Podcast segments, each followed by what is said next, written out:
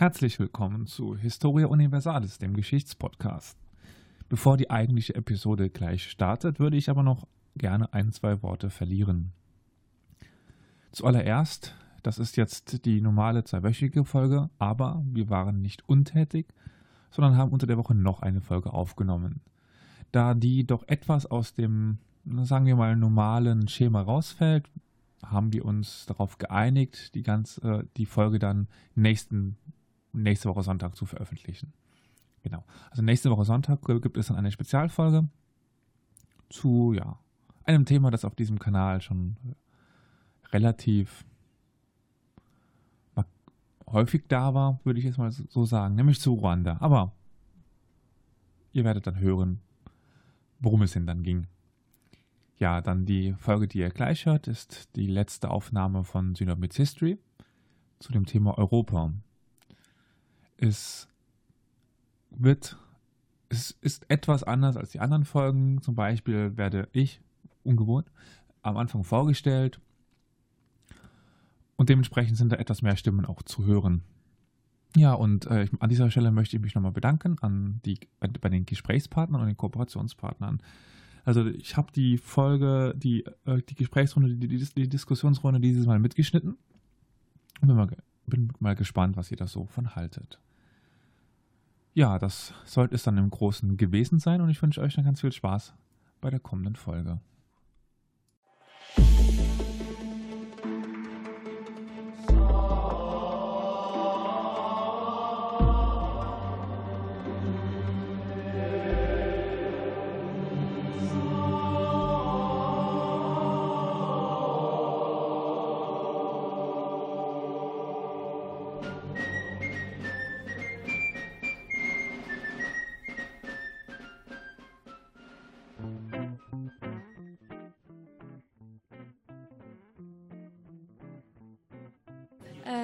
Einmal Hallo. Ähm, hallo und schön, dass ihr alle gekommen seid zu der sechsten Ausgabe mittlerweile von Synop Meets History. Ähm, dieses Mal wird sich Elias mit Europa näher auseinandersetzen. Und ähm, falls ihr euch jetzt fragt, okay, warum steht nicht Elias auf der Bühne, sondern ich und äh, der große Typ neben mir. Ich bin Stefanie und ich arbeite für das Europ Direkt Saarbrücken und das ist Sebastian, der für die Europäische Akademie Otzenhausen arbeitet. Und äh, wir freuen uns ganz besonders, heute Abend hier zu sein, dass wir kooperieren und dass es eben heute Abend um die Europäische Union gehen soll. Und ähm, wir können uns ganz besonders glücklich schätzen, heute Abend hier zu sein, denn Synod Meets History, für alle die, die das noch nicht wissen, ist aus einer Bierlaune heraus entstanden. Das heißt, eigentlich sollte das Ganze nur in kleiner Runde für den Podcast Uni Historia Universalis ähm, aufgenommen werden. Wer den Podcast nicht kennt, sollte ihn unbedingt kennenlernen. Man kann ihn einfach googeln, findet ihn dann sofort. Podcast Historia Universalis. Da beschäftigt sich Elias mit zwei Freunden regelmäßig aus kleinen Geschichten mit der großen Geschichte. Und ähm, genau, daraus ist das entstanden. Dann wurde die erste Folge aus, aufgenommen zum Nahostkonflikt, war schon sehr beliebt. Dann für die zweite Folge von äh, Synod Meets History ging es dann schon auf die Terrasse.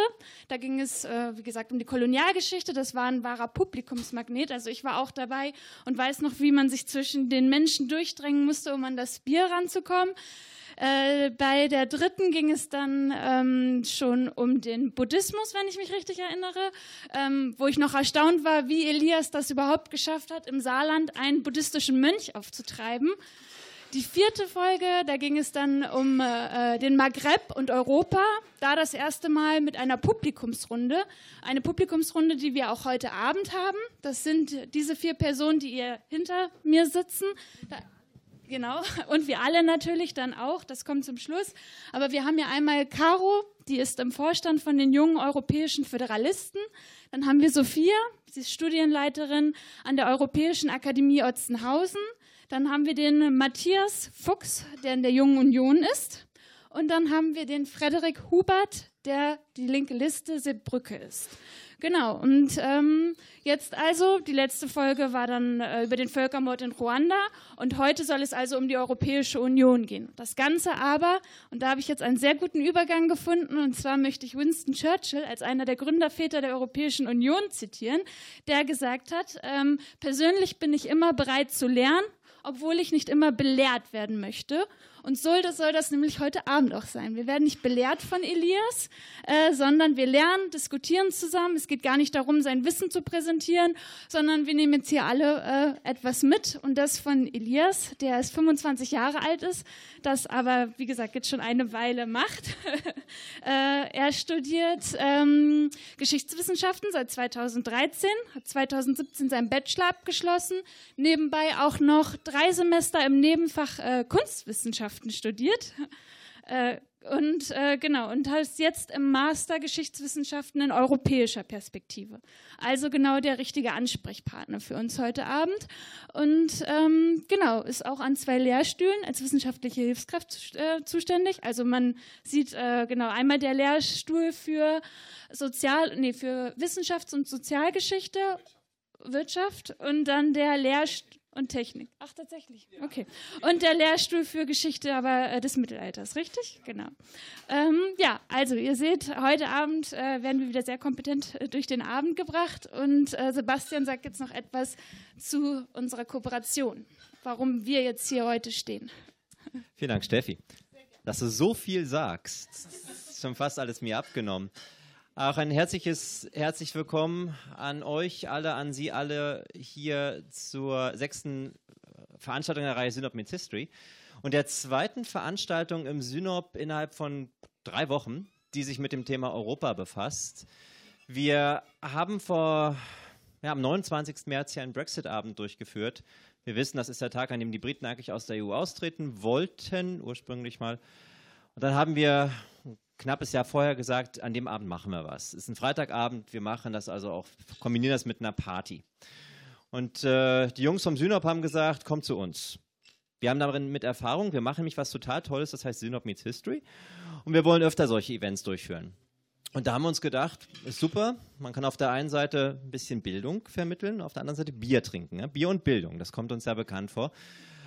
Ich bin auch gefragt worden, wie habt ihr das auf dem Poster der Europäischen Akademie Otzenhausen geschafft? Bier und Bildung.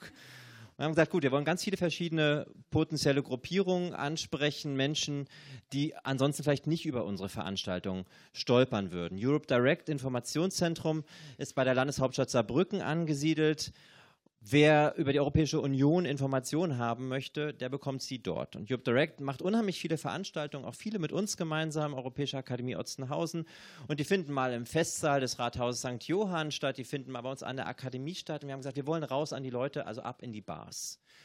Und nachdem wir dann gehört hatten, dass es Synop Meets History gibt, und dass sich Synop Meets History in hohem Maße mit Afrika befasst hat, mit äh, Asien, haben wir gesagt, warum legen wir nicht einmal den Fokus auf richtig auf Europa? Haben Elias darauf angesprochen. Elias hat gesagt, geile Sache, sollten wir machen. Wann? Er sagt, na, zufälligerweise findet im Mai die Europawahl statt. Jetzt können wir mit einem Quiz arbeiten. Ja, wer weiß, wann die Europawahl ist, aber wir haben keine Preise und deswegen lassen wir das sein. Also am 26. Mai ist in Deutschland Europawahl. Die Briten wählen auch am 23. Mai. Das ist der Treppenwitz der Geschichte. Und äh, wir haben uns gedacht, das passt wunderbar, bevor dann irgendwann Anfang Mai die Europawoche auch stattfindet und ohnehin ganz viele Veranstaltungen sich mit der Materie Europa im weitesten Sinne befassen, haben wir gesagt, wir machen das ein bisschen vorher. Vor Ostern läuten also quasi noch in der Fastenzeit die europäische Phase, die heiße europäische Phase ein und wollen schon ein kleines bisschen eben auf diese Wahl sensibilisieren und hinweisen. Es wird immer wieder als Schicksalswahl bezeichnet, nicht nur weil es lange wir gedacht haben, es sei die erste Wahl ohne die Briten, sondern weil in den letzten Jahren äh, Europa skeptische und europafeindliche, populistische, nationalistische Kräfte von links wie rechts sich aufgemacht haben, Europa entweder abzuschaffen oder so umzubauen, dass es wenig mit dem zu tun hat, wofür diese blaue Flagge mit den zwölf goldenen Sternen eigentlich steht, worüber wir auch heute Abend reden werden. Deswegen werde ich da nicht so viel vorwegnehmen. Und wir sind der Meinung, da sollte man eigentlich etwas dagegen tun. diese Veranstaltung heute Abend gehört dazu. Und ich hoffe, dass wir heute Abend ganz viele gute Gründe dafür geben können, auf der einen Seite am 26. Mai freiwillig ins Wahllokal zu gehen. Wir haben sechs Abstimmungen in Saarbrücken. Äh, es ist nicht nur Europawahl, es sind auch ganz viele Lokalwahlen und Bürgermeister und was auch immer es hier gibt. Aber zweitens, nicht nur zum Wahllokal zu gehen, sondern vielleicht seine Stimme auch einer proeuropäischen Partei zu geben. Und nicht den Kräften, die sagen, früher ohne Europa war alles besser. Oder doch, Elias? Vielen Dank. Gut, schauen wir mal, ob wir die Frage noch beantworten können heute. Äh, also wenn ihr da hinten steht, ihr könnt gerne hier irgendwo euch hin, hinsetzen, komplett wurscht, auf, auf den Boden setzen, macht es euch bequem. Ein Mann steht auf einer Leiter und schlägt mit Hammer und Meißel einen Stern aus der europäischen Flagge. 2017 malte der britische Street Art Künstler Banksy, ich denke, viele kennen ihn, eben dieses Bild an die Wand eines Hauses in Dover. Dover, die britische Hafenstadt. Ich denke, spätestens seit dem, ob nun stattfindenden oder nicht, Brexit, jedem bekannt. Naja, also wer sich hinter dem Pseudonym Banksy verbirgt, ist unbekannt, aber sicher ist, dass sich dieses Bild eben als Kommentar auf den Brexit versteht. Und tatsächlich scheint es heute oft, als hätte die Europäische Union ihre beste Zeit längst hinter sich gelassen. Vor dem Brexit, da gab es die Debatte über den Brexit. Ich denke, das ist vielen noch im, im Kopf. Es, kommt, es gibt immer wieder Probleme in der Eurozone. Der Euro wird hinterfragt. Und auch der Umgang mit den Geflüchteten wird immer wieder heiß diskutiert. Und so wird immer wieder die Frage aufgeworfen, ob das Projekt Europa scheitern oder nicht schon längst gescheitert ist. Prost. Das Selbstbild der EU könnte ja eigentlich nicht positiver sein. Also sie steht für oder sie sieht sich selber als Geber von Frieden, Wirtschaftswachstum und für ein zusammenwachsendes Europa. Doch EU-Gegner verteufeln sie als bürokratisches Monster, das Geld verschwendet, nationale Souveränität zersetzt und im besten Fall einfach überflüssig ist. Und immer wieder wird nach weniger EU und mehr Nationalstaat gerufen. Und die Prä-EU-Zeiten werden gerade so herbeigesehnt. Neue Grenzen werden ge gefordert, der Euro abgelehnt und der Freihandelsraum Europa als Lähmen für die Wirtschaft gesehen. Man möchte zurück zu dem, wie es schon hieß, zu dem, wie es früher war. Doch war es früher wirklich besser? Naja, inwiefern drückt uns da vielleicht aber auch unser Gedächtnis? Wie war es denn früher? Und wollen wir wirklich dahin wieder zurück zu dem, wie es früher war? Naja, also dieser Frage versuche ich heute zumindest etwas nachzugehen. Nachzugehen, naja, anhand von sechs Kurzgeschichten. Die werden vielleicht nicht alle oberflächlich auf den ersten Blick dieser Frage nachgehen, aber man kann zumindest daran erkennen, wie es denn zur Anfangszeit der Europäischen Union war. Also, wir werden dann ähm, eine Reise begehen, eine Reise über die Grenzen eines Europas, wie wir heute nicht mehr kennen, eines unvereinten Europas. Dann schauen wir ein bisschen darauf, ob Europa tatsächlich so ein bürokratisches Monster ist, wie der Ruf denn sagt. Wir werden aber auch die Auswirkungen der Europäischen Union auf Wirtschaft und Wirtschaftswachstum betrachten, auf die Friedensstiftung auf unserem Kontinent aber natürlich auch diese immer wieder rezitierten Werte und Normen Europas werden wir gleichfalls unter die, die Lupe nehmen. Und zu, und zu, guter Letzt schauen wir dann auf die Entwicklung von Europa zwischen, naja, in manchen Regionen zunehmender Integration, in vielen Regionen aber auch zunehmender Desintegration und Desfunktionalität. Wie zum Beispiel eben in Großbritannien oder Ungarn. Und Im Anschluss daran findet eben die schon erwähnte Diskussionsrunde statt, die einerseits mit den lieben vier Menschen hier stattfindet, aber auch jederzeit aus dem Publikum ergänzt werden kann, wenn jemand Fragen hat oder mitdiskutieren möchte. Also sowieso, wenn irgendwo Fragen auftauchen im Verlauf meines Beitrages, einfach irgendwie auf sich aufmerksam machen, schreien, rufen. darf jederzeit dazwischen gefragt werden. Aber ich beanspruche sowieso bei so einem komplexen Thema wie der Europäischen Union, der Europäischen Einigung, äh, keine Un Unfehlbarkeit. Also man verzeihe mir, wenn ich mal an der einen oder anderen Stelle nicht ganz auf der richtigen euren Meinung liege. Gut, normalerweise würde ich jetzt an dieser Stelle noch meine Person vorstellen, das wurde mir aber lieberweise abgenommen. Dann möchte ich mich eigentlich nur noch, bevor es losgeht, bedanken. Bedanken bei diesen Kooperationspartnern, sei es dem Europa-Institut, Europe Direct oder meinen lieben vier Gesprächspartnern. Und natürlich zu guter Letzt beim Synop, die das Ganze ja irgendwie erst ermöglichen.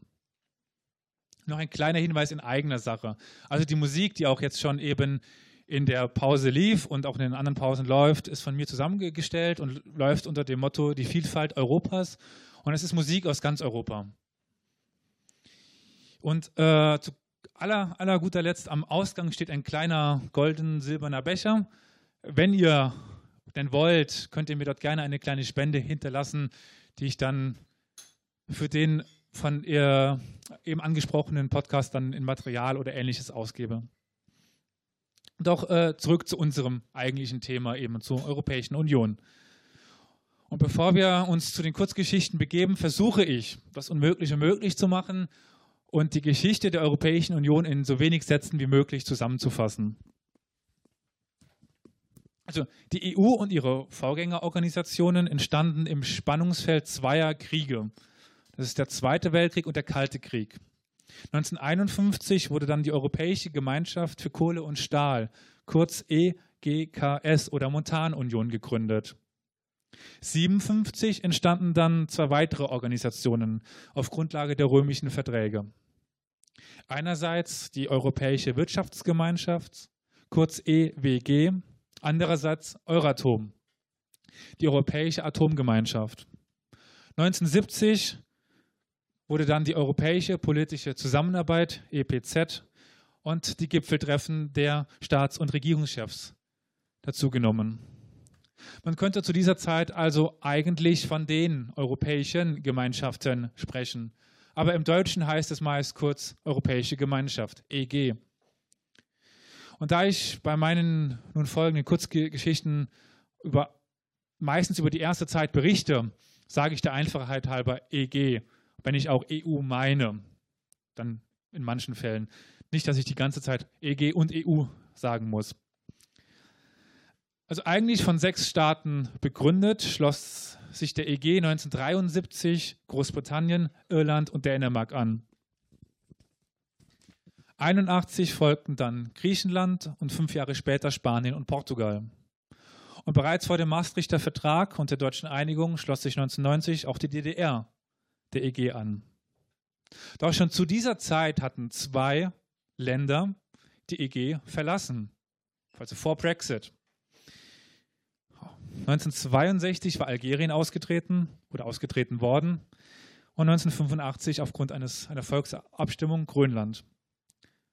Also beide zu dieser Zeit, weil sie mehr oder weniger unabhängig von ihren naja, Regierungsstaaten wurden, also Frankreich und Dänemark.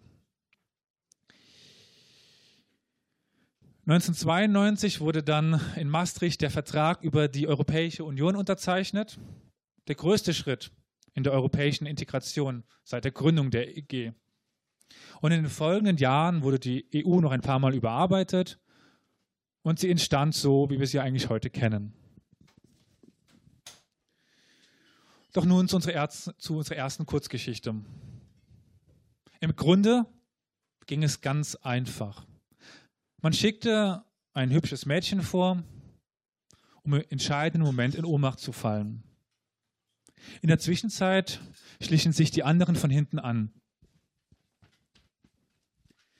Während der hilfsbereite Zöllner sich um das schwächelnde Fräulein kümmerte, riss der erste Stoßtrupp der Europäer Einheitsverfechter die französischen Grenzfälle und Schranken aus. So berichtete im August 1950 der Spiegel über eine Aktion am deutsch-französischen Grenzübergang St. Germanshof-Wissenburg.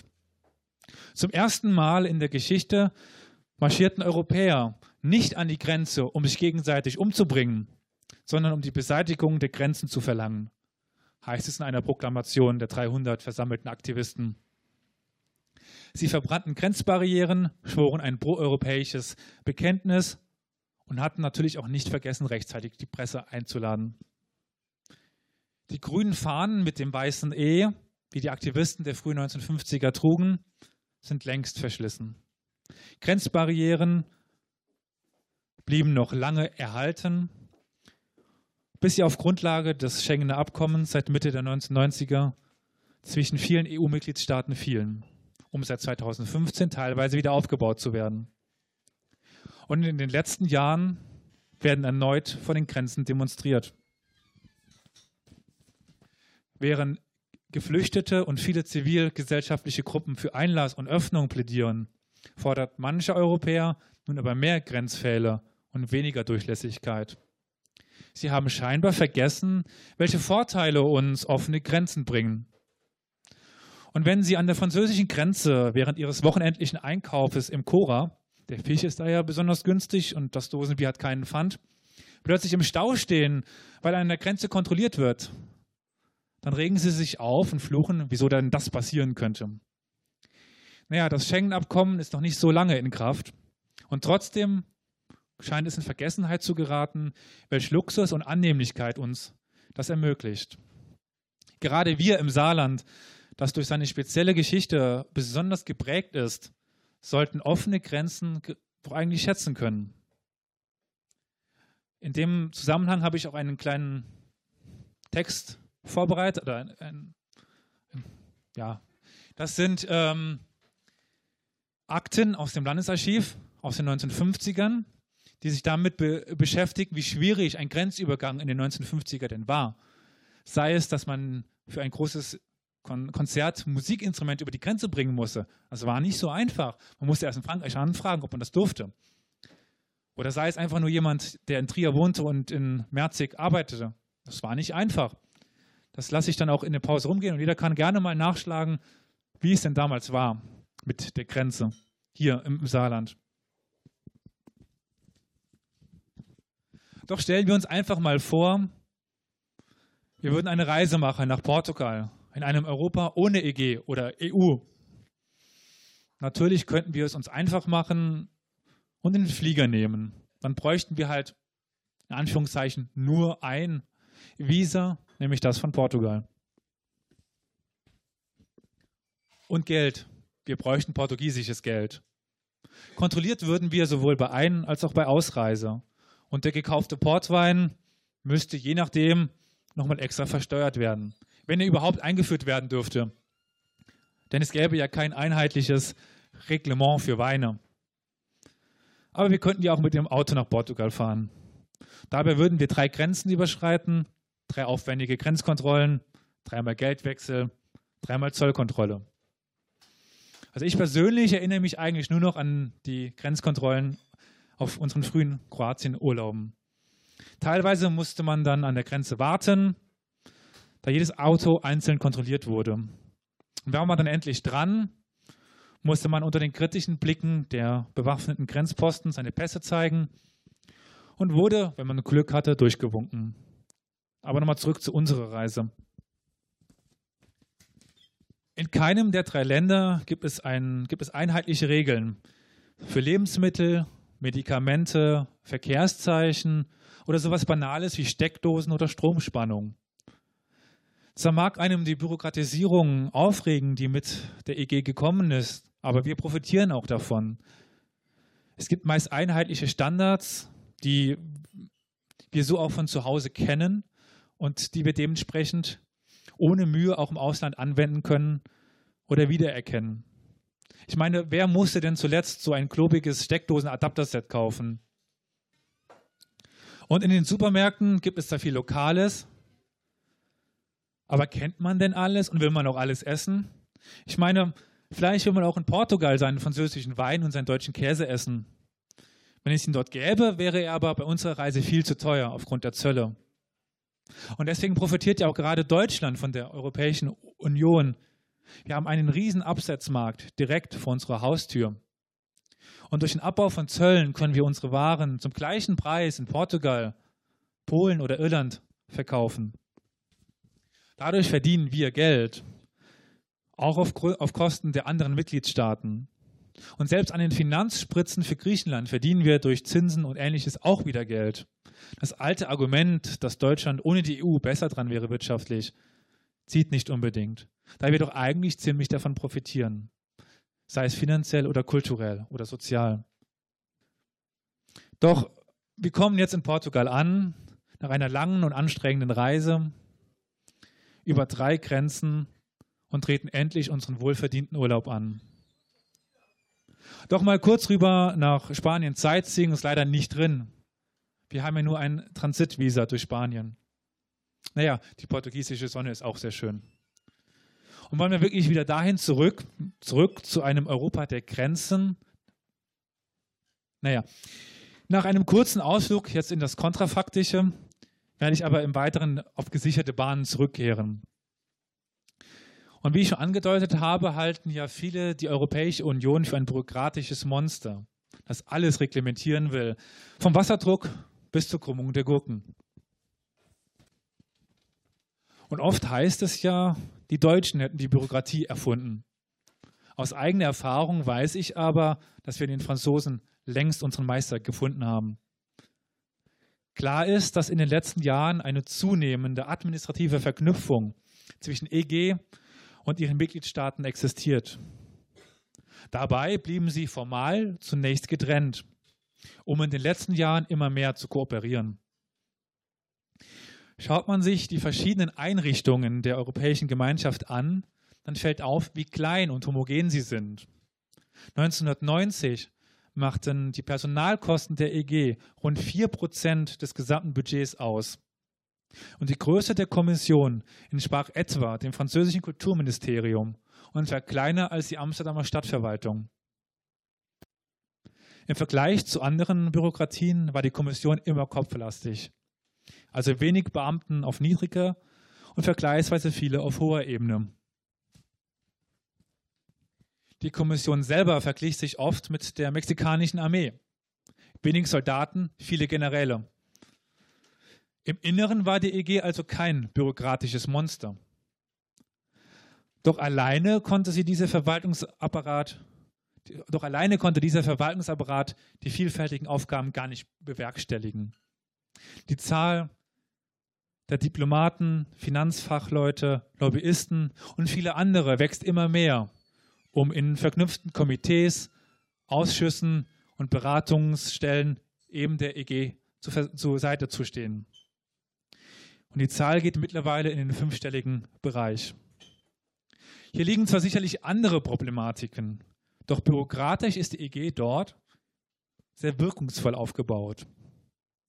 Eine wichtige Rolle zum Abbau von Bürokratie spielte zwischen den einzelnen Mitgliedstaaten Alkohol. Besser gesagt französischer Likör. Bis 1979 war nämlich der Import von, von französischem Johannisbeerlikör in die BRD verboten da er den für Liköre geforderten Alkoholgrad von mindestens 25 Prozent nicht erreichte. Doch 1979 entschied der EuGH, dass unterschiedliche nationale Beregelungen nur bei zwingenden Erfordernissen hinnehmbar sei. Und zu wenig Alkohol sei nun wirklich kein Grund. Doch dieses, durch dieses Urteil wurde das Prinzip der gegenseitigen Anerkennung durchgesetzt, was heißt, dass ein Produkt, das in einem Mitgliedstaat in jedem anderen auch zugelassen wird. Fortan musste man jedes Produkt nur noch in einem Mitgliedstaat zulassen. Ein riesiger Vorteil, wenn man sich bedenkt, was in den ganzen 27, 28 Mitgliedstaaten für ein, für ein bürokratischer Aufwand gemacht worden wäre, wenn man alle Produkte neu äh, beantragen müsste, zulassen müsste.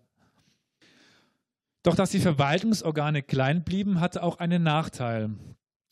Im Laufe der Zeit entstanden verschiedene Regularien und Klassifizierungen. Und in dem Dschungel von Vorschriften war es selten unmöglich, Betrug zu vermeiden. In unserem nun folgenden Beispiel geht es um den sogenannten Karussellbetrug, der jedoch nichts mit den Fahrgestellen zu tun hat. Und zwar wurden agrarische Waren aus der Gemeinschaft ausgeführt wofür man den entsprechenden äh, Exportsubventionen bekam. Anschließend wurde die Lieferung reimportiert und gelegentlich begann das Spiel wieder von vorn. Und in der umweltschonenden Variante, ganz, ganz modern, wurden sogar nur Frachtpapiere hin und her geschickt. Und häufig hatten die Kontrolleure auch das Problem, dass sie sich im labyrinthischen EG-Regularien einfach verfingen. So gibt es allein 80 Klassifizierungen für gekühltes oder gefrorenes Fleisch von Rind, von äh, Rindfleisch. Zum Beispiel Vorder-, Hinterviertel, klein, groß, was auch immer. Alle Klassifizierungen wurden wieder einzeln geregelt und unterlagen anderen Vorschriften. Ein bürokratischer Dschungel, der Betrug regelrecht anzog. Und der EG selber fehlten oder fehlen immer noch an den Organen und äh, polizeilichen Befugnissen. Und auch an dieser Stelle mussten sie wieder auf die einzelnen Nationalstaaten zurückgreifen. Doch EG-Richtlinien mussten erst oder müssen immer noch in nationales Recht überführt werden, was die Sache nochmals komplizierter macht. Die Umsetzung der verschiedenen Richtlinien läuft bei allen Mitgliedstaaten unterschiedlich schnell ab und auch teils different in der Umsetzung. Von einem einheitlichen EU-Recht oder einer EU-Verwaltung kann leider noch nicht gesprochen werden. Die EG selber ist aber verglichen zu ihrer Größe und Zuständigkeit erstaunlich handlungsfähig, trotz verhältnismäßig wenig Mitarbeitern. Doch durch die Vermischung des nationalen Rechts und teilweise Überklassifizierung, wie beim, Rind, wie beim Rinderfleisch oder den großen Klassikern beim Krümmung der, der Gurke und dem Wasserdruck, kommt es im Zusammenhang mit fehlenden Kontrollorganen trotzdem zu vorher nicht gekannten Bürokratie, die der EG und der EU den Ruf eines bürokratischen Monsters verschafft haben. Doch es gibt eben immer zwei Medaillen der Seite. Und in Zukunft könnte man sicherlich noch dafür sorgen, dass auch die Bürokratisierung nochmal etwas zurückgeht und die Zusammenarbeit zwischen EU e und Nationalstaaten besser wird. Aber es gibt auch noch die Situation beim Wirtschaftswachstum und Wohlstand. Das ist Inhalt, der Inhalt der nächsten Kurzgeschichte. Früher, ja, früher war man gerade so über die Runden gekommen. Nun dagegen konnten sich viele Menschen ein Auto leisten und konsumieren mehr, als ihre Vorfahren dies je getan haben. Obwohl die Arbeitszeiten sinken. Heute lebt in der EU 7% der Weltbevölkerung die jedoch ein Viertel des gesamten Bruttoinlandsproduktes der Welt erwirtschaften. Zugleich entfallen auf die EU rund die Hälfte aller weltweiten Sozialausgaben. In keinem außereuropäischen Staat ist der Anteil am Bruttoinlandsprodukt für Sozialausgaben so hoch wie in der EU. Nie war der Durchschnittseuropäer so reich und so sozial abgesichert wie in den letzten Jahren. Doch ist die EU tatsächlich solch ein ökonomisches Erfolgsrezept? Oder bremst sie uns vielleicht eigentlich ein und wir wären ohne sie ökonomisch erfolgreicher? Wie viele Kritiker es sehen. Die Hebung der Lebensstandards war schon bei der Gründung der Montanunion ein erklärtes Ziel. Denn nur so könne man den Mann auf der Straße, wie es hieß, das Projekt Europa schmackhaft machen. Doch wie schon im Spiegel 1969, doch wie schon der Spiegel 1969 schrieb, ist die Frage nach dem Beitrag der europäischen Einigung zur Wirtschaftsgeschichte Westeuropas schwer zu beantworten. Hier steht vor allen Dingen die Frage nach Effekt und Ursache im Raum, die teils schwer auseinanderzuhalten sind. Blickt man auf die ersten Nachkriegsjahre, sieht man eine Zeit des enormen Booms und einem Wirtschaftswachstum von atem, atemberaubenden 5 Prozent. Diese Zeit fällt in die äh, Gründungsphase der EG. Doch bedingten sich beide oder konnte die, e EG nur von einem allgemeinen Trend profitieren? Blickt man nämlich auf die europäischen Länder, die kein Mitglied in der EG waren, sieht man auch dort ein durchschnittliches Wirtschaftswachstum von rund 5 Prozent. Im politisch instabilen Griechenland wuchs die Wirtschaft sogar um 6,2 Prozent. Dies liegt nahe, dass sich der Boom in den EG-Staaten nicht alleine aus dem Einigungsprozess erklären lässt.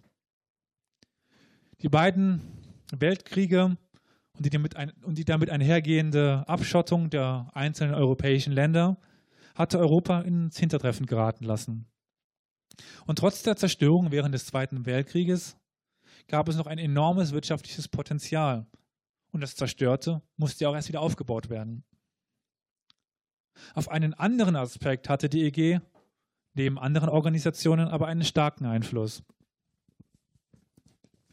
Es kam nämlich zu dieser Zeit zu einer starken Handelsliberalisierung. So sank der durchschnittliche Zollschutz von weit über 50 Prozent auf lediglich 9 Prozent ab, was die internationale Wirtschaft stark ankurbelte. Aber auf dem Gebiet des Handels stand die EG nicht alleine und hatte sie gewiss auch nicht begründet. Sie konnte sich hier auf viele andere Feldern, wie auf vielen anderen Feldern auch, auf schon existierende Organisationen berufen oder neue Synergien erschaffen. Etwa die 1947 gegründete Allgemeinen Zoll- und Handelsabkommen, kurz GATT. GATT umfasste 23 Staaten und versuchte Zölle und Handelshemmnisse sukzessive abzubauen. Des Weiteren spielte die OEEC, das ist der spätere OECD, also die Organisation für wirtschaftliche Zusammenarbeit und e- Entwicklung, gleichfalls eine wichtige Rolle bei der Liberalisierung des europäischen Marktes. Die, die EG war also nur ein Zahnrad im Getriebe internationaler wirtschaftlicher Kooperation in Europa, wenn auch ein sehr wichtiges. Wenn man sieht, dass in der EG Handelskosten schneller reduziert wurden als in anderen europäischen Ländern. Auch bleibt es weiteren zu beachten, dass Handelshemmnisse innerhalb der EG erst in einem langwierigen Prozess fielen, der während dieser Boomphase noch gar nicht abgeschlossen war. Deshalb kann davon ausgegangen werden, dass die europäische Einigung die Wirtschaft in den 1970ern und 80ern vor einem noch größeren Rückgang in dieser Regressionsphase bewahrten, indem sie sie durch einen freien Binnenhandel zumindest etwas auffingen. Die EG hat also sicherlich nicht im Alleingang für Wohlstand und den Wirtschaftswachstum Europas gesorgt. Doch im Verbund verschiedener internationaler Organisationen nahmen sie eine wichtige Rolle ein und die sie kontinuierlich ausbaute. Und durch ihre klar kapitalistische Ausrichtung, abgesehen von einer Phase in den 1970ern, bestimmte die EG auch ganz klar die Ausrichtung ihrer Gemeinschaft. Und sicherlich läuft auf ökonomischer Ebene noch nicht alles perfekt. Aber viele von uns können sich ein Auto leisten, eine eigene Wohnung und müssen wahrlich nicht hungern. Und nirgends in der Welt ist man durch die Sozialpolitik so gut abgesichert wie in Europa. Ein Privileg, das wir gerne vergessen und vielleicht nicht immer als selbstverständlich nehmen sollten, wenn wir wieder in Spanien am Strand mit belgischem Bier und italienischer Pizza liegen. Doch der gemeinsame europäische Binnenmarkt fundiert auf eine einfache Grundkonstante, ohne die kein ökonomischer Austausch möglich wäre. Eine Grundkonstante, die lange Zeit in Europa undenkbar war, nämlich lange während der Frieden. Ich glaube, keiner von uns erinnert sich noch wirklich an Krieg. Seit dem Zweiten Weltkrieg gab es innerhalb der EG keinen Krieg mehr. Doch welchen Anteil hatte daran die europäische Einigung und die europäische Gemeinschaft? Doch bevor ich mich dieser Kurzgeschichte widmen möchte, machen wir eine kleine Pause. Jeder kann sich noch was zu trinken bestellen, die Raucher rauchen gehen und einfach darüber diskutieren.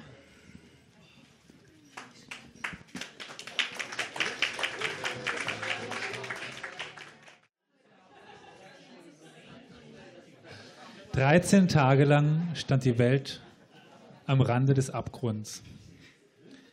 Während der Kuba-Krise vom 16. bis zum 28. Oktober 1962 drohte eine direkte militärische Konfrontation der beiden Supermächte des Kalten Krieges. Letztlich gelang es äh, zum Glück, will ich meinen, die Krise zu entschärfen. Aber was tat die europäische Gemeinschaft zu dieser Zeit? Am 9. und 10. Oktober 1962, wenige Tage vor dem Ausbruch der Krise, dominierten Detailprobleme der entstehenden gemeinsamen Agrarpolitik die Agenda. Genauer gesagt ging es um Importregelungen für Früchte und Gemüse. Bei der nächsten Sitzung am 22. und 23. Oktober hatte sich das Thema spürbar geändert. Während des Höhepunktes der äh, Kuba-Krise dominierte die Agrarpolitik die Agenda in Brüssel nicht mehr. Sondern es ging nun um die Regelung mit Bezug auf den Wert der Rechnungseinheit und der Wechselkurse. Die europäische Gemeinschaft war viel zu beschäftigt, um die Welt zu retten. Aber sie hätte es zumindest zu dieser Zeit auch gar nicht gekonnt. Insgesamt wirft die Kuba-Krise ein bezeichnendes Schlaglicht auf die Rolle europäischen, des europäischen Einigungsprozesses bei Fragen von Krieg und Frieden. Denn besonders wenn es um die konkreten Effekte geht, lassen sich viele Behauptungen über den Einfluss der EG auf Frieden zumindest hinterfragen. Das möchte ich im Folgenden anhand von ein paar Beispielen tun. Aber zunächst sei mal zwischen drei Dimensionen des Friedens unterschieden. Die Aussöhnung zwischen Mitgliedstaaten wie Deutschland und Frankreich, des tatsächlichen militärischen Friedens und des sozialen Friedens. In den militärischen Fragen spielt die EU erst spät und dann noch eine nachrangige Rolle. Hier standen und stehen immer noch die einzelnen Nationalstaaten wie Großbritannien oder Frankreich oder andere Organisationen wie die NATO im Mittelpunkt. Und erst in den letzten Jahren und wird vermehrt an einem gemeinsamen europäischen Sicherheitskonzept gearbeitet. Doch im Inneren der EU bzw. EG sollte man den Beitrag zu Frieden und Sicherheit nicht unterschätzen. Dort, dort trat die EU und die EG durch eine Kultur des Kompromisses, durch Vertrauensarbeit und durch die Sicherung des sozialen Friedens stabilisierend auf. Auch bildete die EG eine von mehreren Lagen in Westeuropas Sicherheitssystem. Zusammen mit NATO und weiteren Mechanismen stabilisierte die Europäische Gemeinschaft auch die äußere Sicherheit in Westeuropa. Schaut man sich die ersten Nachkriegsjahre an, ist die Rolle der gerade frisch gegründeten EG, ja, irgendwie auch erwartungsgemäß, noch nicht so wichtig beim Friedensprozess. Hier traten vor allem die Siegermächte auf den Plan. Eine große sicherheitspolitische Rolle in Westeuropa nahm natürlich auch die NATO ein und das bis heute. Deswegen konnten die Vorgängerorganisationen der EU schon auf einen, wenn auch relativen Frieden und ein breit aus, aufgespanntes Netzwerk von Organisationen und Kooperationsmechanismen in Europa blicken. Dieser schon geschaffene Frieden war, überspitzt gesagt, ja, vielleicht sogar notwendiger, äh, notwendige Bedingung für ein, eine europäische Integration und kein Effekt.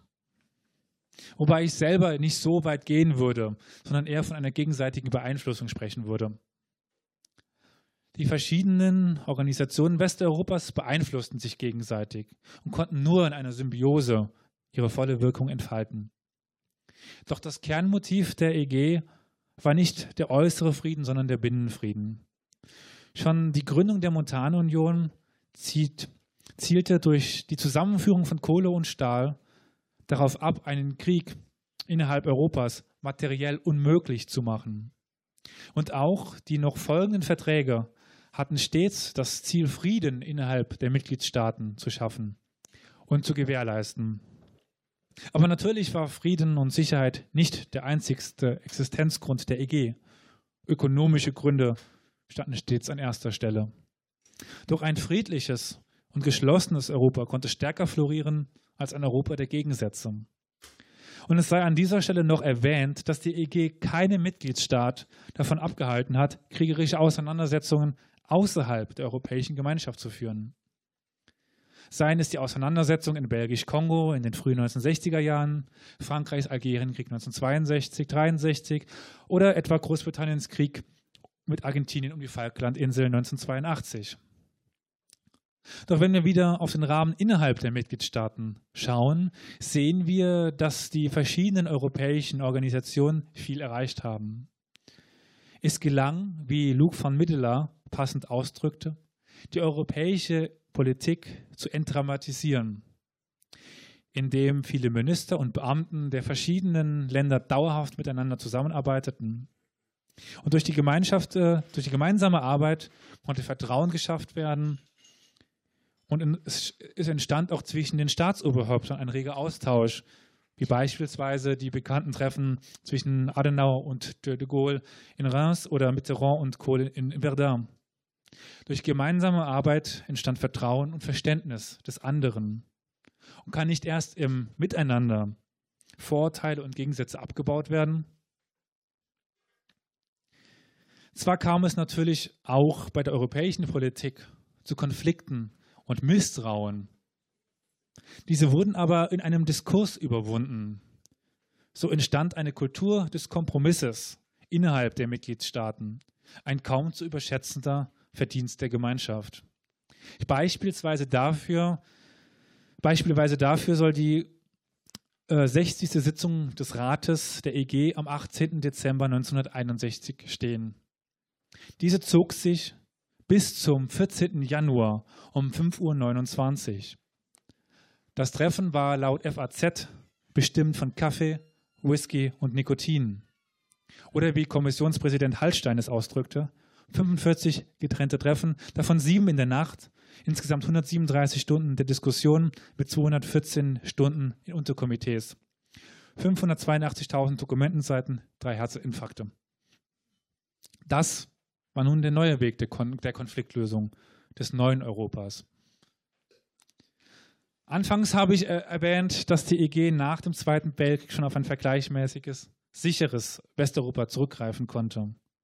Doch anders sah die Lage in Südwesteuropa auf der Iberischen Halbinsel aus. Dort hielt sich bis in die 80er Jahre autoritäre Regime. Nach dem Sturz dieser gelang es der EG und nicht etwa der USA, die Region zu stabilisieren. Im Rahmen dieser Erweiterung der, der EG, also Spanien und Portugal, konnte auch ein schwelender Konflikt zwischen Großbritannien und Spanien um, um Gibraltar beigelegt werden. Einer von vielen Territorialkonflikten, die durch die EG beruhigt oder wenn nicht sogar beigelegt werden konnten. Oder erinnert sich hier irgendjemand an die deutschen Ansprüche auf den, auf den Raum Eulen-Malpedi in Belgien? Und auch der Nordirland-Konflikt konnte zumindest in territorialen Fragen deutlich abgeschwächt werden durch die EG. Und schlussendlich konnten, konnte, die, die, konnte die deutsche Wiedervereinigung nur im Rahmen der Europäischen Gemeinschaft stattfinden. Frankreich und insbesondere England hätten ansonsten einer deutschen Wiedervereinigung nie zugestimmt.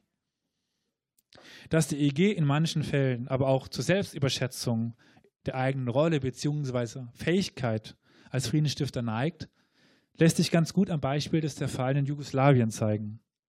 Lange tobte Krieg vor der Haustür der Europäischen Gemeinschaft, ohne dass die Gemeinschaft friedensstiftend eingreifen konnte. Erst die NATO und die USA konnten einen Friedensprozess anstoßen. Die Balkankriege werden sowieso gerne vergessen, wenn es heißt, dass es in Europa seit dem Zweiten Weltkrieg keine Kriege mehr gegeben hätte. Und das gilt nämlich nur, wenn Europa mit der EG und der EU gleichgesetzt wird. Krieg und Frieden hat auch viel mit dem Umgang miteinander zu tun. Und prägend hierbei sind Werte und Normen. Doch gibt es überhaupt Werte und Normen in, in Europa und innerhalb der EG bzw. EU? Naja, also 2002 wurden nach den Vertragen von Maastricht, Amsterdam und Nizza wurde versucht, die EU auf eine neue, dauerhafte Basis zu stellen. Das Europäische Konvent unter dem Vorsitz von Valéry Giscard d'Estaing sollte einen Verfassungsvertrag, für, der für alle Mitgliedstaaten bindend gewesen wäre, erstellen. Dieser Verfassungsvertrag äh, scheiterte zwar, wurde aber 2005 durch den Vertrag von Lissabon ersetzt. Doch schon an diesem ersten Vertrag entstand ein Diskurs über Werte und Normen innerhalb der EU, die in diesem Vertrag niedergeschrieben werden sollten. Polen, äh, Polen Irland und, und Italien fordert, wen wundert es, einen Gottesbezug. Doch das äh, scheiterte am französischen Widerstand. Und es wurde darauf, daraus äh, schlussendlich nur in der Präambel schlicht kulturell, religiösen und humanistischen Überlieferungen Europas. Des Weiteren wurde Gleichheit der Menschen, Freiheit, Geltung und Vernunft als Werte Europas niedergeschrieben. Geltung des Glaubens, Renaissance oder Christentum hingegen erwiesen sich nicht als mehrheitsfähig und wurden gestrichen. Die EG definiert, äh, definiert sich jedoch nicht von Beginn an als Wertegemeinschaft. Erst seit den 70er Jahren begann die Suche nach gemeinsamen europäischen Werten abseits von Handel und Profit. Und die Suche nach den europäischen Werten und Normen ist noch lange nicht abgeschlossen und hat einen ambivalenten und widersprüchlichen Weg hinter sich. Für die Wahrung von Grund- und Menschenrechten war in der Nachkriegszeit in erster Linie der Europarat zuständig, eine unabhängig von der EG entstandene Institution. Diese umfasste zwar auch Staaten der EG, doch hat, hat und hat immer noch weitaus mehr Mitgliedstaaten. Doch das Bekenntnis zur Geltung von grundlegenden Werten und Normen des Europarates hinderte beispielsweise Frankreich und Großbritannien nicht während des Dekolonisationsprozesses diese mit Füßen zu treten. In den ersten Vertragen, Verträgen der EG, sei es Montanunion, EWG oder Euratom, finden sich keine Äußerungen zu Menschenrechten, Werten oder Normen. Zu dieser Zeit war die EG noch rein ökonomisch aufgestellt. Die Verantwortung für die Menschenrechte sah man bei den einzelnen Nationalstaaten und dem Europarat. Doch das sollte nicht mehr lange bleiben. Aber bezeichnenderweise änderte sich das, diese Arbeitsteilung zwischen EG und Nationalstaaten nicht etwa durch eine Gesetzgebung der EG, sondern durch zwei wegweisende Urteile des Europäischen Gerichtshofes EuGH, die 1963 und 1964 feststellten, dass EG-Recht nationales Recht breche. Doch EG-Recht ging zu dieser Zeit noch gar nicht auf Werte, Normen, Menschenrechte ein. Und so entstand eine problematische Rechtslücke. Eine Lücke, die die nächsten Jahre immer wieder zu Problemen führen sollte. Die EG, auf Ewigkeit ausgelegt, hatte, anders als das Provisorium BRD, keinen Grundrechtskatalog. Ein, ein anderes Problemfeld, das sich früh eröffnete, war der Umgang der EG mit europäischen Drittstaaten, die sich um eine Mitgliedschaft bewarben, aber diktatorisch regiert wurden. So etwa im Falle Spaniens, das sich 1961 um eine Mitgliedschaft bewarb. Der EWG-Vertrag sagte lediglich, dass jeder europäische Staat Mitgliedschaft beantworten dürfe. Die Bewerbung wurde an keinen Werten und Normen festgemacht. Das Franco-Regime wurde insbesondere von deutscher und französischer Seite als potenzieller Partner gesehen und eine Mitgliedschaft stand im Raum. Doch aufgrund des Widerstandes des Europäischen Parlaments scheiterte der Beitritt. Von da an galt zumindest die Voraussetzung des Bestehens einer demokratischen Staatsform im Sinne einer freiheitlich-politischen Grundordnung. Immer noch recht schwammig. Und was, das hat sich bis heute auch so gehalten. Das äußert sich im Umgang mit vielen Staaten auch. Ganz anders sah aber die Lage in Griechenland aus, wo im April 1967 eine Militärjunta die Macht übernahm. Griechenland war nämlich seit 1961 als erstes Land mit der EG assoziiert. Somit ging es nicht um einen hypothetischen Fall einer Assoziierung oder einer Mitgliedschaft, sondern um die direkte Konsequenz einer Diktatur in einer, einem assoziierten Staat. Im Gegensatz zu NATO und der USA distanzierte sich die EG daraufhin von Griechenland bis zum Sturz der Diktatur. Weitaus komplizierter war die Lage im Umgang mit der Türkei, das schon 1963 ein, Assozi ein Assoziierungsabkommen mit der EG geschlossen hat. Aufgrund zahlreicher Putsche und Menschenrechtsverstöße wurde die Verbindung zur Türkei mal enger, mal wieder distanzierter. Eine komplette Isolierung wie im Falle Griechenlands gab es aber nie. Das Einfrieren der EG-Verträge hinderte aber auch keinen Staat davon ab, bilaterale Verträge mit Griechenland zu schließen. Oder Verträge wie den Flüchtlingspakt mit der Türkei. Das Land, das die EU nicht aufnehmen möchte, unter anderem wegen der, der Lage der, der Menschenrechte. Die Auseinandersetzungen mit den Diktaturen in Europa und eine gesellschaftliche Debatte über Werte und Normen stießen in den, stießen, ähm, stießen in den 1970ern dann eine vermehrte Beschäftigung der Öffentlichkeit mit den Grundrechten an. Und spätestens seit den 80ern versteht sich die EG dann auch als Wertegemeinschaft.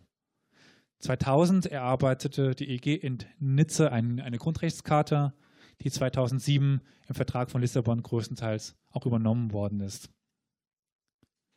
Das größere, das größere Problem bei der Erarbeitung einheitlicher Werte und Normen ist die kulturelle Vielfalt Europas. Viele Regionen und Länder müssen unter einen Hut ge gebracht werden. Doch viele dieser, dieser Regionen fühlen sich abgehangen und alleine gelassen. Oder wollen, wie im Falle von Großbritannien, ganz raus aus der Europäischen Union. Na ja, gut, also was Großbritannien will, wissen Sie wahrscheinlich selber mal nicht, aber naja. Also im Falle meiner letzten Kurzgeschichte möchte ich daran, darauf eingehen, möchte ich darauf eingehen, auf die voranschreitende Desintegration, aber bei, gleich, bei gleichzeitiger Integration vieler Regionen. Also an, in der Peripherie bröckelt es in der EU und im Inneren, sei es hier in der Gegend, boomt die EU ja eigentlich. Wir können über die Grenzen, wir haben einen Austausch mit, mit Frankreich, Belgien, Luxemburg und die Region gleichfalls. Also nicht erst seitdem, also wie auch immer endenden Brexit, gibt es zentrifugale Kräfte innerhalb der EG. Am heutigen Abend schon angesprochen ist der Austritt Grönlands und Algeriens, die ich nun genauer erläutern will. Grönland war 73 als Teil von Dänemark der EG beigetreten. Doch im Februar 82 stimmte eine Mehrheit von 52 Prozent für den Austritt der Insel aus der EG.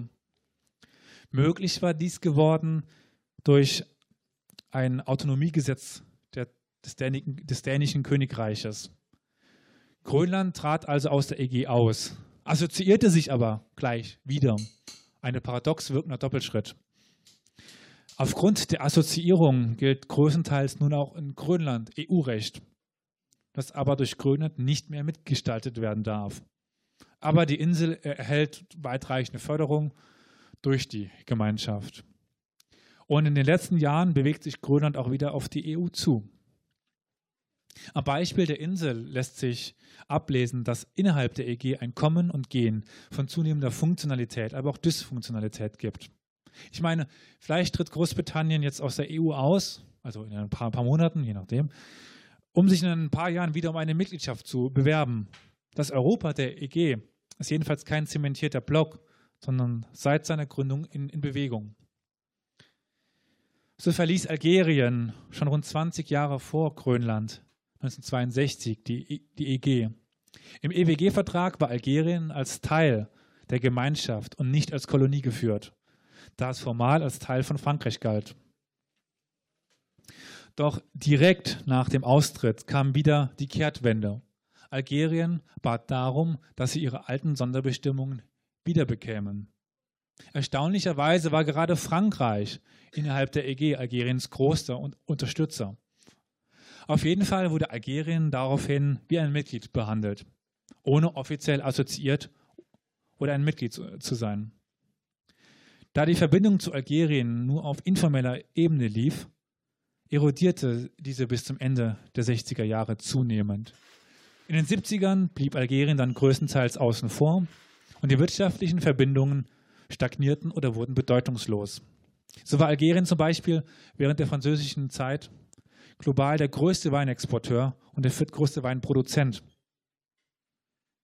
Doch innerhalb von 15 Jahren fiel Algerien als Weinproduzent in die Bedeutungslosigkeit ab. Sie hatten keine Chance, auf den europäischen Markt zu gelangen. Und der Absatz für alkoholische Getränke ist in einem muslimischen Land relativ klein. Die Desintegration Algeriens verlief also nicht abrupt, sondern schleppend über viele Jahre. Erst 1976 wurde der Prozess zumindest durch ein Kooperationsabkommen aufgehalten. Und seit dem Assoziierungsabkommen 2002 erfolgt wieder eine Annäherung an die EU. Aber auch die Integration der Mitgliedstaaten verlief ganz unterschiedlich. Der westeuropäische Kern hält bis heute am Projekt Europa fest. Doch an der Peripherie bröckelt es doch immer wieder. Sei es der Brexit, der, der Brexit oder das Ungarn von Viktor Orban. Schon 1975 stimmten die, die Briten drei Jahre nach ihrem Beitritt schon einmal über den Verbleib innerhalb der Europäischen Gemeinschaft ab. Damals wählten sie den Verbleib in der EG. Wie es aktuell ausgehen wird, werden wir wohl dann in den nächsten Monaten erfahren. In Großbritannien gab es jedenfalls eine Desintegration in den letzten Jahren. Wenn auch die, die Insel schon immer ein spezielles Verhältnis zur EG hatte. Auch die Länder der Osterweiterung von 2004 erlebten nach anfänglicher Euphorie eine steigende Desintegration und zunehmende Dysfunktionalität der EG. Europäisches Recht wird nur widerwillig übernommen und nur die Zukunft wird zeigen, ob nicht vielleicht auch eines dieser Länder ihren Austritt aus der EU e wollen. So viel erstmal zu den sechs Kurzgeschichten.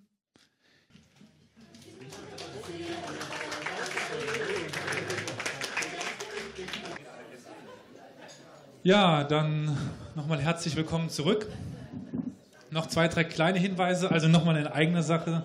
So, so frei bin ich dann mal. Am Ausgang befindet sich ein kleiner Spendenbeutel. Und dann, was ich schon mal am Anfang erwähnt habe, es gibt hier diesen, dieses Aktenbündel von Akten aus dem Landesarchiv des Saarlandes zu dem Saarland der, der 1950er Jahre, wie schwierig Grenzübergänge waren. Wenn jemand da mal reinschauen will, kann er sich das jederzeit abholen. Einfach reinschauen, wie man auch immer möchte. Liegt auf jeden Fall hier. Gut, dann würde ich sagen, beginnen wir mit unserer ja, Diskussionsrunde. Super. Ja, komm. Also ich möchte mich nochmal ganz herzlich bei euch, bei euch bedanken. Und als einfache Frage einfach rein, was verbindet ihr mit Europa? Ihr könnt einfach mal Grund, einfach quer durchgehen, einfach ohne lang zu, nachzudenken, was ist für euch Europa? Ich fange einfach mal an. Ähm, ich glaube, ich sage jetzt das, was die meisten hier sagen würden. Für mich bedeutet Europa einfach eine unglaubliche Freiheit. Also du hast gerade nochmal die Grenzen angesprochen, auch die Dokumente, die du da mitgebracht hast. Und da denke ich irgendwie am meisten dran. Und ich denke, dass also ich habe da in letzter Zeit tatsächlich oft drüber nachgedacht und ich glaube, dass Europa, so wie es heute existiert, eigentlich ähm, mein Leben und meinen Alltag gerade total beeinflusst hat. Also ich, für die, die mich nicht kennen, ich erzähle jetzt einfach mal ein bisschen, wer ich so bin und was ich mache und ich habe, glaube ich, ich wäre einfach gar nicht da, wo ich jetzt gerade bin, wenn es Europa nicht gäbe. Also ich ähm, habe ein deutsch-französisches Studium gemacht. Ähm, und bin da einfach ständig mit Europa in Kontakt gekommen. Ich arbeite jetzt im Bereich der europapolitischen Bildung. Also wenn es Europa und die EU nicht gäbe, dann könnte ich meinen Job gar nicht machen. Und ähm, von daher ist Europa irgendwie sowas Alltägliches und sowas Essentielles bei mir, dass ich ja kann, genau, also dass mir das so präsent ist und das einem immer wieder irgendwie klar werden muss, wie viel Einfluss hat Europa denn eigentlich und wie wichtig ist denn das eigentlich gerade? Und das würde ich jetzt bei mir und auch wenn ich bei mir im Umfeld gucke, tatsächlich sagen, das hat einen enormen Einfluss. Ja. Danke. Genau, dann mache ich gerade mal weiter. Funktioniert das? Ja. Ähm, ja, mein Name ist Caroline Cohen. Ich bin ähm, äh, stellvertretende Landesvorsitzende der Jungen Europäischen Föderalisten im Saarland und bin auch noch Deutsch-Französin. Deswegen ist Europa für mich ähm, ja in erster Linie eine Herzensangelegenheit. Und ähm, auf der anderen Seite aber natürlich auch eine politische Gemeinschaft, ähm, die, ähm, ja, da kann ich mich Sophia anschließen, auf jeden Fall ein großes Glück ist für unseren Kontinent und auch für mich persönlich. Ich habe auch Deutsch-Französisch studiert und zwar ähm, Jura hier in Saarbrücken. Ähm, und ich denke, ohne die Europäische Union wäre das auch nicht möglich gewesen, so Studienkooperationen zum Beispiel ähm, durchzuführen zwischen Deutschland und Frankreich. Wenn man mal so 60 Jahre zurückdenkt oder so, ähm, ja, wäre das schwer vorstellbar gewesen einfach. Und genau, meine Eltern hätten sich wahrscheinlich auch nicht kennengelernt ohne die Europäische Union und die Arbeitnehmerfreizügigkeit, die äh, meiner Mutter ermöglicht hat, in Paris zu arbeiten. Ähm, genau, also da ist dann eben auf der einen Seite dieser ja, private, diese private Herzensangelegenheit und eben auf der anderen Seite, oh, ähm, auf der anderen Seite die ähm, ja, politische Komponente, die uns eben alles beschert, was ja gerade schon in den Kurzgeschichten schön erläutert wurde, von den freien Grenzen zur Freiheit, zum Frieden. Ähm, genau, ja, so viel erstmal dazu. Danke. Ja, äh, mein Name ist Matthias Fuchs. Äh, ich freue mich zunächst auch mal über die Einladung. Es ist immer schön, äh, wenn man sich auch mit jungen Leuten über Europa unterhalten kann. Ich glaube, da kommen immer gute Ideen äh, und guter Austausch bei rum. Ähm, ich darf sogar, äh, was das Thema Europa angeht, für die CDU auf der Europaliste kandidieren hier im Saarland. Ähm, deswegen das auch nochmal ein, ein Punkt, wo ich persönlich an Europa anknüpfen kann. Ich glaube aber, und gerade das haben wir auch die Woche gesehen, Europa ist natürlich von den ganz konkreten Projekten, die wir hier im Saarland haben, ob das ein Studium ist oder eine schulische Ausbildung, auch ein Gefühl, weil wenn ich mir jetzt anschaue, wie viele die Tage ähm, mit Entsetzen betrachtet haben, was in Paris passiert ist, wie dort ähm, Kunst, äh, ein europäisches Kunst, eine europäische Kunstikone abbrennt und wenn in ganz Europa Menschen da Anteil dran nehmen und dort Solidarität zeigen, dann glaube ich, ist Europa für uns alle doch auch, so viel wir kritisieren, vielleicht an der einen oder anderen Stelle ein Gefühl. Äh, ja, ich bin Frederik von der linken Liste und empfinde mich eigentlich schon den ganzen Abend so ein bisschen als Anachronist hier. Äh, Super. Weil tatsächlich, also meine Politisierung äh, hing auch sehr viel mit Europa zusammen, aber eher im Negativen. Also ich habe mich als erstes politisiert äh, während der Sache mit Griechenland und danach ähm, mit dem Umgang von Geflüchteten, äh, mit Geflüchteten seitens Europa. Von daher ähm, kann ich dieses Bild von Europa, das hier nicht geteilt ist, das ich verstehen kann im, im, äh, im Dings, aber ich kann auch nicht verstehen, dass im Ankündigungstext, äh, im Ankündigungsvortrag, äh, nicht von dir, sondern äh, gesagt wird, äh, ja, die Populisten von links und rechts, also äh, ich würde mich selbst als Europakritiker bezeichnen, aber es ist tatsächlich eine ganz andere Kritik als die, die jetzt beim Brexit zum Ausdruck kam oder äh, die vorgestellt wurde. So. Sowieso, also mein Vortrag war an sich ein bisschen kritisch, aber wenn jemand Probleme mit der EU hat, sei es eben also aus, welcher, aus welcher Richtung auch immer, kann sich gerne melden.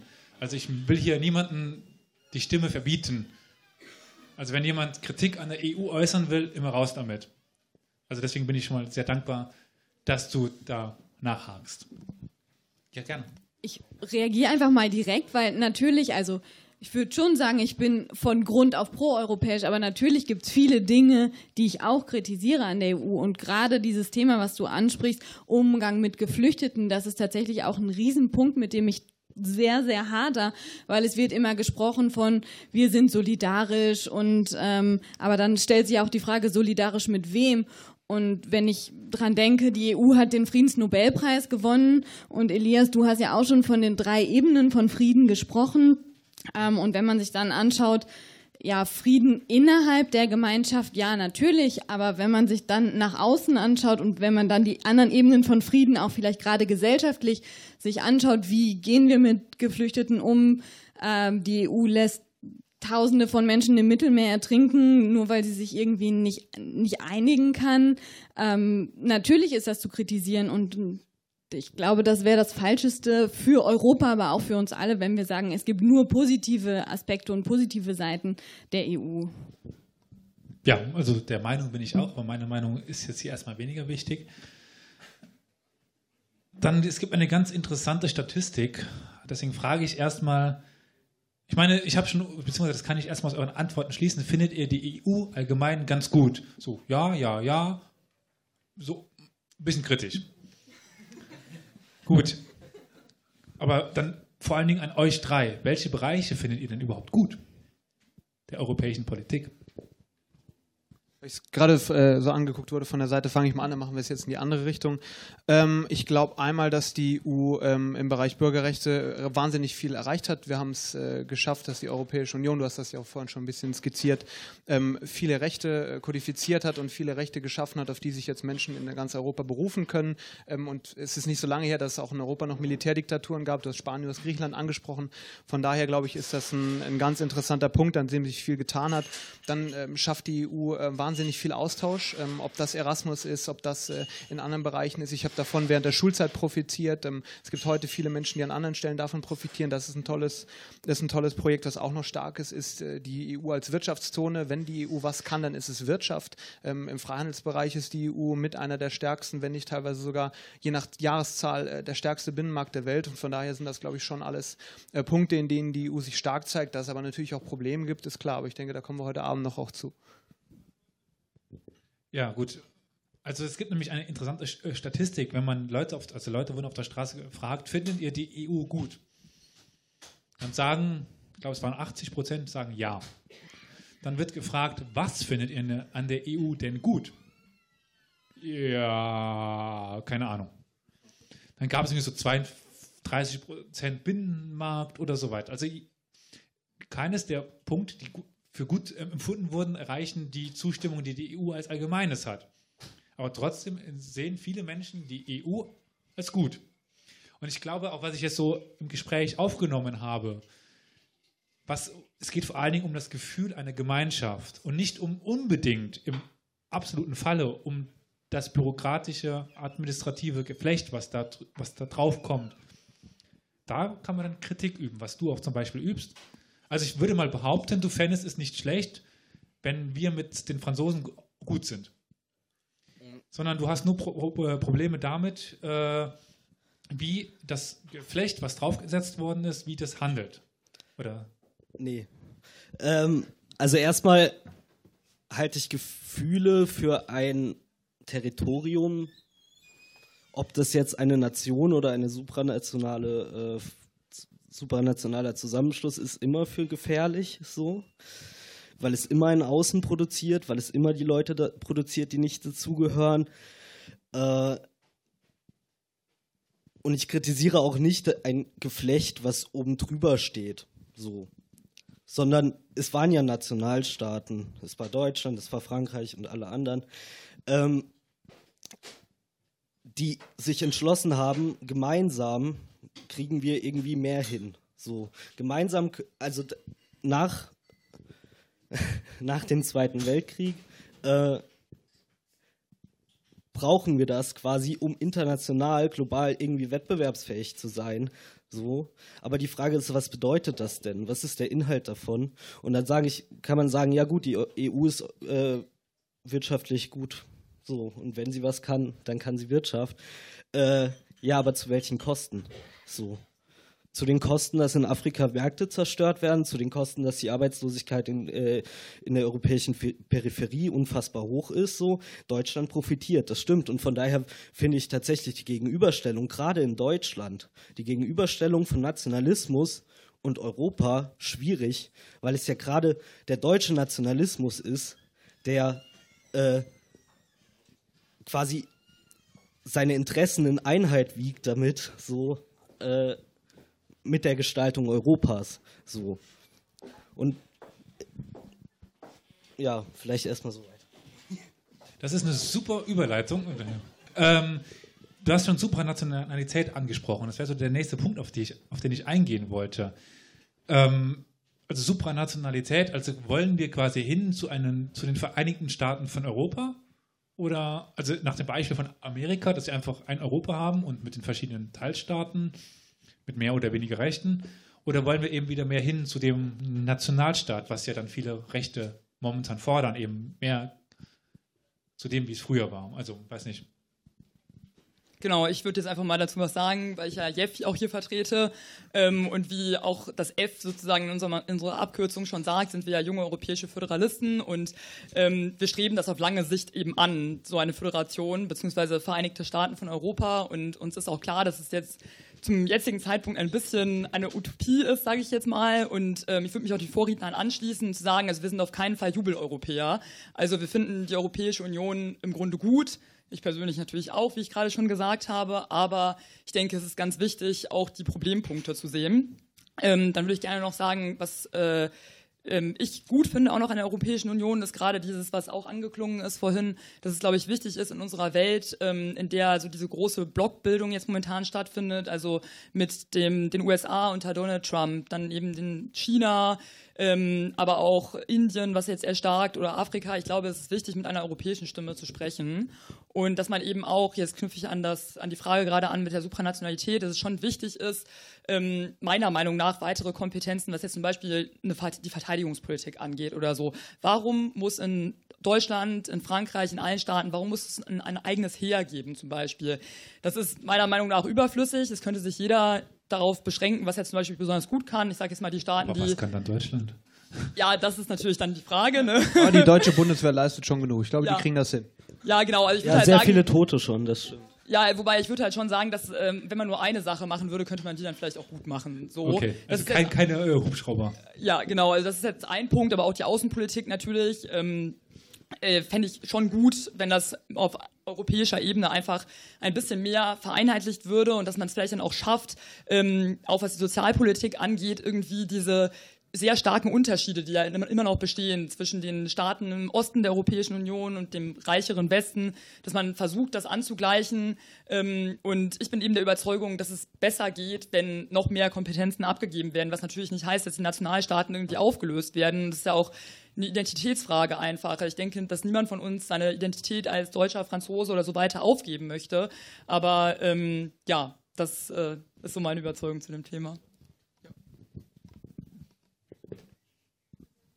Ähm, bin bei dem Thema ein bisschen, ähm, bisschen anderer Meinung. Was, ist, was den Bereich Verteidigung Außenpolitik angeht, sehe ich das auch auf jeden Fall so. Aber ich glaube auch, dass es in der Europäischen Union auch äh, Bereiche gibt, wo, sich, ähm, wo man sich von Verwaltungsebene her, du hast das zwar ähm, auch schon vorhin korrekt dargestellt mit dem, mit dem Bereich Bürokratie, aber wo es Bereiche gibt, wo sich die Union zurücknehmen kann. Ich glaube, dass gerade im, im Bereich der Wirtschaftspolitik äh, bei der Regelungsdichte man Abstriche machen kann in dem, was es ähm, aktuell gibt. Ich glaube aber auch, das hat ja auch Caro schon richtig gesagt, dass es andere Punkte gibt, da muss die Union deutlicher mit einer Stimme sprechen. Also ähm, egal, wie man, äh, wie man zur Flüchtlingspolitik steht, wie man diese Entwicklungen beobachtet hat, es war ein Riesenproblem, dass die Europäische Union nicht auch schon 2011 oder 2012, lange bevor es wirklich zu der akuten Krise geworden ist, die es gab, ähm, dort eine gemeinsame Stimme hatte. Und ich glaube, da muss man dann wirklich unterscheiden. Deswegen, ich weiß nicht, ob Supranationalität immer mehr, und wir sprechen ja auch in den Verträgen noch von der Ever Closer Union, ob das unbedingt immer der, der Punkt ist, an dem man ansetzen sollte, denn alles, was man vereinheitlicht, das verliert natürlich auch irgendwo Charakter, aber man muss natürlich trotzdem die Stärken in der Gemeinsamkeit suchen an vielen Stellen und äh, ich glaube, wenn man die Unterscheidung vernünftig hinkriegt und das ist ja auch bei wesentlichen politischen Akteuren so zu spüren, wenn man jetzt in die französischen Pläne oder auch in die deutschen Pläne reinhört, dann sieht man ja genau diese Unterscheidung. Deswegen glaube ich, dass wir da tatsächlich an der Stelle auf einem sehr guten Weg sind in der Entwicklung. Das kann man, glaube ich, auch mal sagen. Ich, ja, also mit einer Stimme sprechen. Die Frage ist, wer spricht da mit einer Stimme? Sprechen da Staaten mit einer Stimme gegen andere Staaten und kommt es da zum Konflikt? Und wird quasi einfach die Staatenkonkurrenz, die vorher innerhalb Europas war, einfach nur auf eine höhere Stufe transportiert und dann sind wir halt gegen Russland und die USA und die USA ist gegen Russland und Europa, wie es jetzt Donald Trump auch sagt. So äh, ist wirklich das die Berufungsinstanz, wenn man emanzipatorisch denkt, auf die man sich berufen will. Und zweitens, die äh, sogenannte Flüchtlingskrise war ja schon viel früher eine Krise und zwar für die Geflüchteten. So, das fing ja nicht 2015 an. Das ist ja an der spanisch-marokkanischen Grenze wurde ja schon seit 20 Jahren wird da schon wurde da teils scharf geschossen. So, also die Frage ist immer, für wen ist es die Krise und für wen nicht und das sollte man auseinanderhalten und äh, also und da kommt es auch auf die auf den Inhalt einfach der Politik an, ob man mit einer Stimme sprechen sollte oder nicht. Wenn eine Stimme sprechen heißt, wir schotten uns ab, äh, bin ich nicht dafür, dass Europa mit einer Stimme spricht. Wenn, äh, wenn, Wer schottet sich dann ab? Ja. naja, Europa, also, Also Europa hat also, in den letzten fünf Jahren nein, mehr Europa Ab- baut, Abkommen abgeschlossen als alles Europa andere, baut also. Lager in Afrika. Europa baut Lager in Afrika, arbeitet mit Sklavenhaltern in Libyen zusammen, so und auch deine Partei. So im Sudan, im Sudan werden äh, Kräfte ausgebildet von Bundessoldaten, so die schon im Sudan die Geflüchteten nicht weiterlassen sollen. So da, das passiert. Wenn das keine Abschottung ist, ich weiß. Willst du noch? Ich sage gerne einen Satz. Ähm, jeder kann sich die Zahlen angucken. Ähm, es gibt äh, auch dieses Jahr, Anfang des Jahres, wieder Zahlen, wie viele Menschen sind im Mittelmeer gestorben. Es sind dieses Jahr Gott sei Dank wieder weniger geworden. Es sind wesentlich, es sind mehrere hundert, mehrere tausend Menschen weniger geworden. Weil die Lager Jahr- schon vorher, früher gebaut werden. Also ich bin gerne bereit, auch das äh, nachzuliefern. Ich kann nicht über ein Lager sprechen, das die EU irgendwo gebaut hat. Wüsste ich nichts von. Also lass mich da gerne des Besseren belehren, aber bis jetzt gab es darüber keine Berichte und es gibt auch äh, sonst keine Projekte, wo das so forciert wird. Und ich kann es nur noch mal sagen, es sterben aktuell weniger Menschen im Mittelmeer, als das in den La äh, letzten Jahren der Fall war. Der Trend ist dort umgekehrt worden. Das heißt, irgendwas muss man richtig machen. Naja, da, Ja, ich wollte noch was sagen zu dem, weil du, weil du ja gesagt hattest, dass die äh, Wehr da quasi mit einer Stimme spricht. Ähm, also meiner Meinung nach, also erstmal finde ich es wichtig zu sagen, dass wir als Europa jetzt nicht gegen jemanden sprechen. Das ist ja eher so dieser Duktus aus Amerika, der momentan rüberkommt hier zu uns. Und ich würde mal sagen, dass es schon wichtig ist, nicht zu sagen, wir sind die Europäer und wir sind die Besten überhaupt, sondern dass man auf jeden Fall irgendwie im Gespräch bleibt und nicht äh, die Konfrontation sucht, sondern immer den Dialog. Das finde ich wichtig. Und ähm, was ich auch wichtig finde, und klar, das ist momentan jetzt nicht so, aber ich finde, dass immer für die Bevölkerung gesprochen werden sollte. Und klar, es gibt ja dieses Stichwort demokratischer Defizit des Europäischen Parlaments. Ähm, das wird ja jetzt auch wieder aktuell durch die Wahlen am 26. Mai. Und ich fände es schön, wenn dieses Parlament, was jetzt gewählt würde, äh, wird am 26. Mai oder Ende Mai, ähm, wenn das die Bevölkerung der äh, Mitgliedstaaten noch mehr eben ähm, äh, repräsentieren würde, als es das momentan tut, eben dass man dem Parlament dann auch mal ein richtiges Gesetzesinitiativrecht äh, zuspricht. Und dann wäre es halt wirklich so, dass ähm, die äh, Kommission, das Parlament auch die europäische Bevölkerung repräsentieren würde und man nicht immer nur die Staaten hat, sondern das geht dann auch in Richtung zum Beispiel supranationaler Listen und so weiter und so fort, dass man dann wirklich dieses Einheitsgefühl noch verstärkt. Und das ist meiner Meinung nach sehr erstrebenswert, weil wir ja auch alle, ähm, ich glaube, das kommt auch gleich wahrscheinlich noch, ja, verschiedene, also Grundwerte einfach teilen in Europa. Ähm, und die sollten der Sockel sein, auf dem das Ganze aufbaut und auf, auf, dem auch unsere Außenpolitik aufbaut. Und es ist klar, wenn wir jetzt zum Thema Flüchtlinge sprechen, dass ähm, ja ein Grundwert natürlich auch ist, dass man den Menschen in Not hilft. Und äh, da halte ich es auch für sehr wichtig, dass man sich abstimmt, weil das hat ja überhaupt gar nicht geklappt, wie man jetzt gesehen hat. Also 2015 und auch davor hat es nicht geklappt, da stimme ich auch zu, ähm, dass man das halt viel früher hätte erkennen können und viel früher hätte was machen können. Und das sind eben schwierige Aufgaben, die es zu lösen gilt, aber die natürlich meiner Meinung nach besser zu lösen sind, wenn man da gemeinsam im Dialog bleibt und nicht jeder sein eigenes Süppchen kocht. Ich möchte nur einen Punkt kurz sagen, weil immer gesagt wird, in dem Rahmen der Flüchtlingskrise hat natürlich nicht alles funktioniert, aber wir können noch mal einen Punkt ansprechen. Wir haben vielen Millionen Menschen trotzdem geholfen. Frankreich, Schweden, Deutschland, viele andere zentral- und mitteleuropäische Staaten haben wahnsinnig viel dort auf die Beine gestellt. Dass das nicht alles geklappt hat und dass das heute immer noch so ist, das ist klar. Aber trotzdem, glaube ich, kann man auch mal festhalten, dass wir dort wahnsinnig vielen Leuten geholfen haben. Und es wird immer im Rahmen der Kritik so getan, als wäre alles schlecht gewesen, glaube ich nicht. Da kann man auch ruhig nochmal sagen, da haben wir auch einiges richtig gemacht. Ja, einiges richtig, definitiv. Also ein bisschen meine eigene Meinung kann ich ja auch schon, schon sagen. Ähm, also ich kann sowohl ihm zustimmen, also ich weiß denn, dass mit den Staaten Verträgen geschlossen wird, um die Flüchtlinge direkt in den Herkunftsländern abzufangen. Also es gibt in Algerien, in, in, Tunesien, in Marokko gibt es diese Kooperationen, dass Flüchtlinge nicht erst aufs Boot kommen, was eben auch dafür sorgt, dass die Menschen nicht im Mittelmeer ertrinken. Also ist das dann eine gute oder eine schlechte Lösung? Das, ja, genau darauf will ich ja hinaus. Ähm, im, also im optimalen Fall soll es ja so sein, dass die Leute in Algerien direkt das Asyl beantragen können. Im optimalen Fall. Nur leider wirkt es noch, es funktioniert noch nicht, wie es funktionieren soll. Und da genau liegt das Problem. Aber da, das können wir ja besser machen als Europäische dann, Union. Dann stelle ich jetzt mal noch die Frage in den Raum, weil es mich wirklich interessieren würde, auch wieso müssen wir den Menschen in Algerien eine Option geben, dort direkt europäisches Asyl zu beantragen? Das ist eine Frage, die ich für mich nicht ganz beantworten kann. Ja, weil es in Kongo zum Beispiel die Option nicht gibt. Und im Kongo, was ich als nicht sicheres Herkunftsland be betrachten würde, weil ich weiß, wie es in Zentralkongo in Kivu abgeht, und ich würde es nicht als sicheres Herkunftsland äh, be betrachten, aber dort gibt es nicht die, die Möglichkeit. Wenn es jetzt die Möglichkeit gäbe, im Kongo europäisches Asyl zu beantragen, dann bräuchten wir das in, in Algerien nicht. Vielleicht beantwortet das so ein bisschen deine Frage. Also in Algerien muss es nur möglich sein, weil das quasi alles, was südlicher ist, auffängt. Und ähm, in meinen Augen gibt es Länder, die eben nicht sicher sind und wo es äh, möglich sein sollte, Asyl zu, zu beantragen.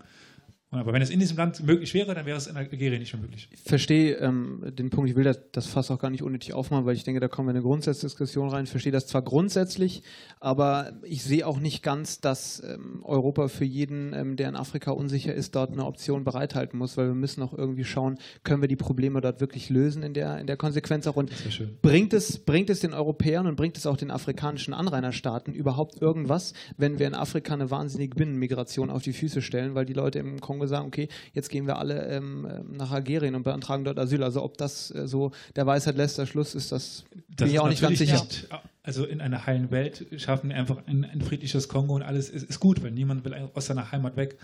Ja, also ich bin da auch ganz bei Matthias. Ich finde, man äh, natürlich die Menschen, die nach Europa kommen, müssen meiner Meinung nach irgendwie je nachdem, aus welchem Land sie dann halt kommen, auch bleiben dürfen. Aber ich glaube, dass Fluchtursachenbekämpfung auch sehr wichtig Das ist. ist das und dass man nicht dann die Leute aus den Ländern da wegholt, sondern einfach mal guckt, woran liegt das denn, dass da Ja. die Probleme bestehen. Und genau, ich will da jetzt auch gar nicht mehr in die Tiefe gehen bei dem Ja, also ich hoffe, wir haben so ein bisschen die Meinungen abgebildet, aber wie, wir, wie Matthias schon, schon sagte, kommen wir dann in eine ganz andere Grundsatzdiskussion.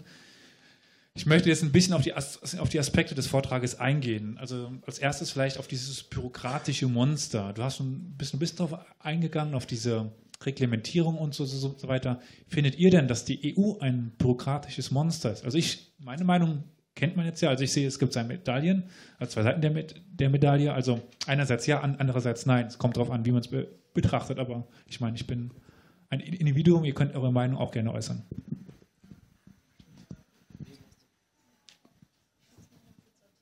Noch kurz sortieren. Irgendwer Freiwilliges oder so? Wenn, wenn sonst keiner was sagen möchte, springe ich einfach nochmal kurz rein. Also ähm, ich finde, die EU ist zu 95 Prozent kein bürokratisches Monster. Also wenn man sich die, die Anzahl anguckt der Menschen, die in der Kommission arbeiten, das ist auch quasi die Verwaltung einer westdeutschen Großstadt. Also das ist Kleiner jetzt, als Amsterdam. Das ist tatsächlich nicht äh, kein Riesenfaktor. Ich glaube einfach, die Regelungsdichte ist an manchen Stellen zu hoch. Deswegen finde ich tatsächlich auch der Vorschlag, der jetzt im Rahmen der Europawahl äh, äh, diskutiert wird, ganz interessant. Setzt man ähnlich wie auf Bundesebene äh, eine Kommission ein, die die Regelungen, bevor sie in Kraft treten, nochmal prüft, was hat das für Auswirkungen für den einfachen Bürger, was hat das für Auswirkungen für den Grenzgänger oder für kleine und mittlere Unternehmen. Das, denke ich, muss geprüft werden. Da kann man ein bisschen deutlicher werden, da kann man ein bisschen besser auch noch schauen, was funktioniert gut, was funktioniert nicht, äh, nicht ganz so gut. Da gibt es ja auch diese Option, wir führen eine Regelung ein, wir heben eine alte Regelung auf. Das sind ja alles Dinge, die man diskutieren kann.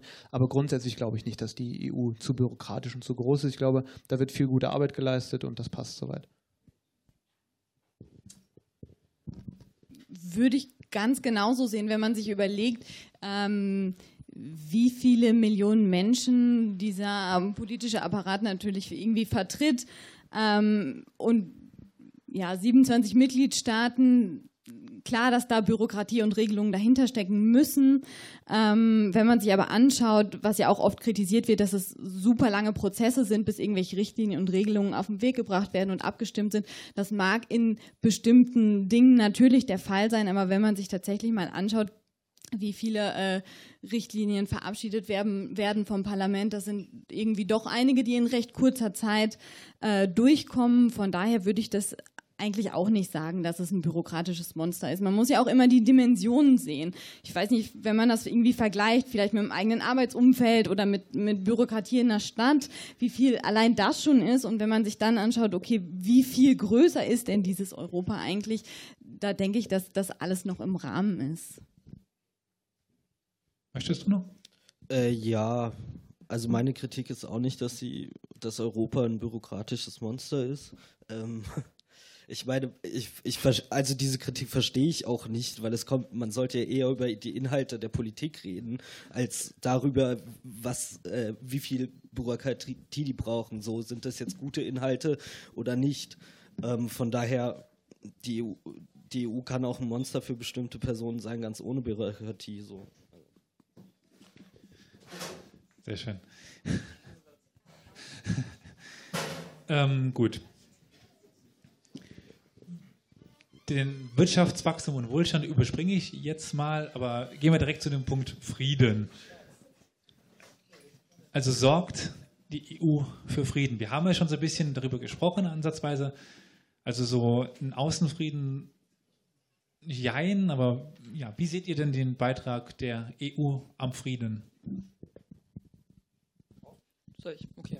Ja, also man sieht ja, das ähm, ist ja vorhin im Vortrag auch schon angeklungen, dass wir jetzt eigentlich seit es die äh, Anfänge, also die Europäische Gesellschaft für Kohle und Stahl und so weiter gab und dann die Integration immer weiter fortgetrieben wurde, dass es jetzt mal, abgesehen vom Balkankrieg, ähm, eigentlich auf dem Territorium der Europäischen Union keine Kriege mehr gab seit dieser Zeit, also seit jetzt fast 70 Jahren. Und ich denke, äh, das ist wirklich einmalig, wenn man sich das anguckt. Ähm, ich habe letztens irgendwie auf sozialen Medien auch sowas gesehen, also die, die Kriege, die da aufgezeichnet waren und die einzige weiße Periode sozusagen war jetzt, also die vergangenen 70 Jahre. Und ähm, das wäre, glaube ich, ohne diese Verständigung, die im Rahmen der Europäischen Union stattgefunden hat, vor allen Dingen auch die deutsch-französische Aussöhnung, die das ganze Jahr, es wird ja oft gesagt, der deutsch-französische Motor vorangetrieben hat. Und ich meine, das war ja einfach so, dass Deutschland und Frankreich wirklich Erbfeinde waren bis zu diesem Zeitpunkt. Ähm, genau, und dass eben diese, die europäische Integration auf jeden Fall den Frieden auf unserem Kontinent gesichert hat. Ähm, das steht, glaube ich, außer Frage. Ja.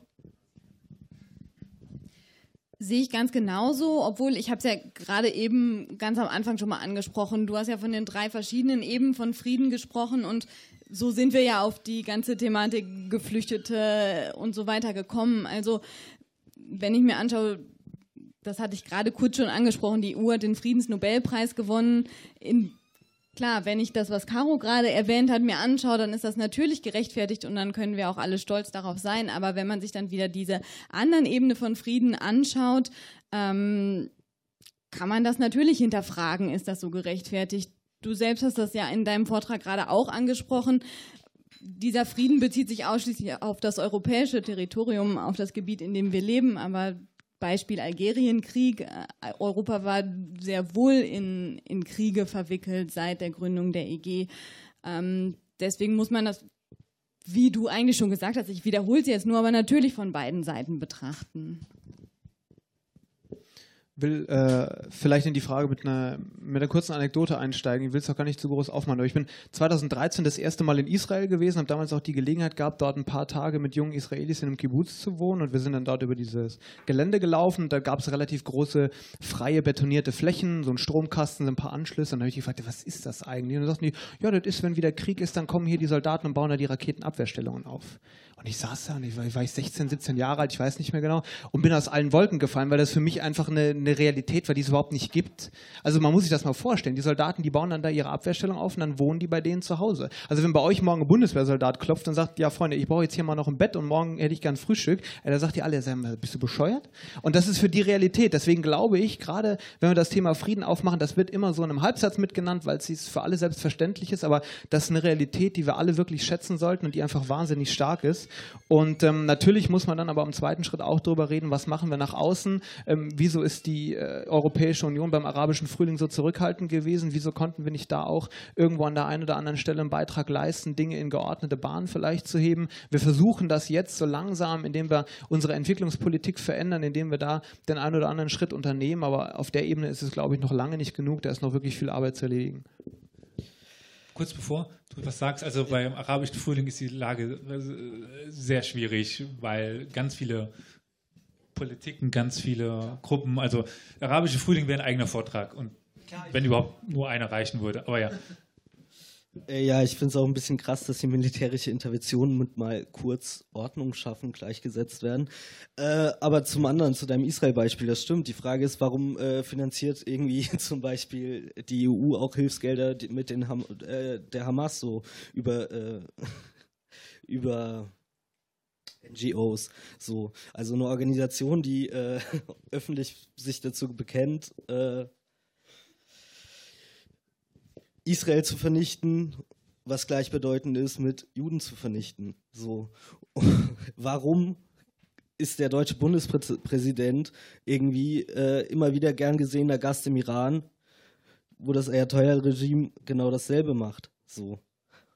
Ständig Drohungen gegen Israel. So. Und wenn man, und dann würde ich halt sagen, der Frieden erstmal, der Frieden, damit der überhaupt zustande kommen konnte, war der militärische Sieg der Alliierten gegen Deutschland. Und wer das vergisst, dass das vorher geschehen ist, so, dass dieses Deutschland erstmal militärisch besiegt worden, mu werden musste, damit man überhaupt Dialog führen konnte mit Deutschland.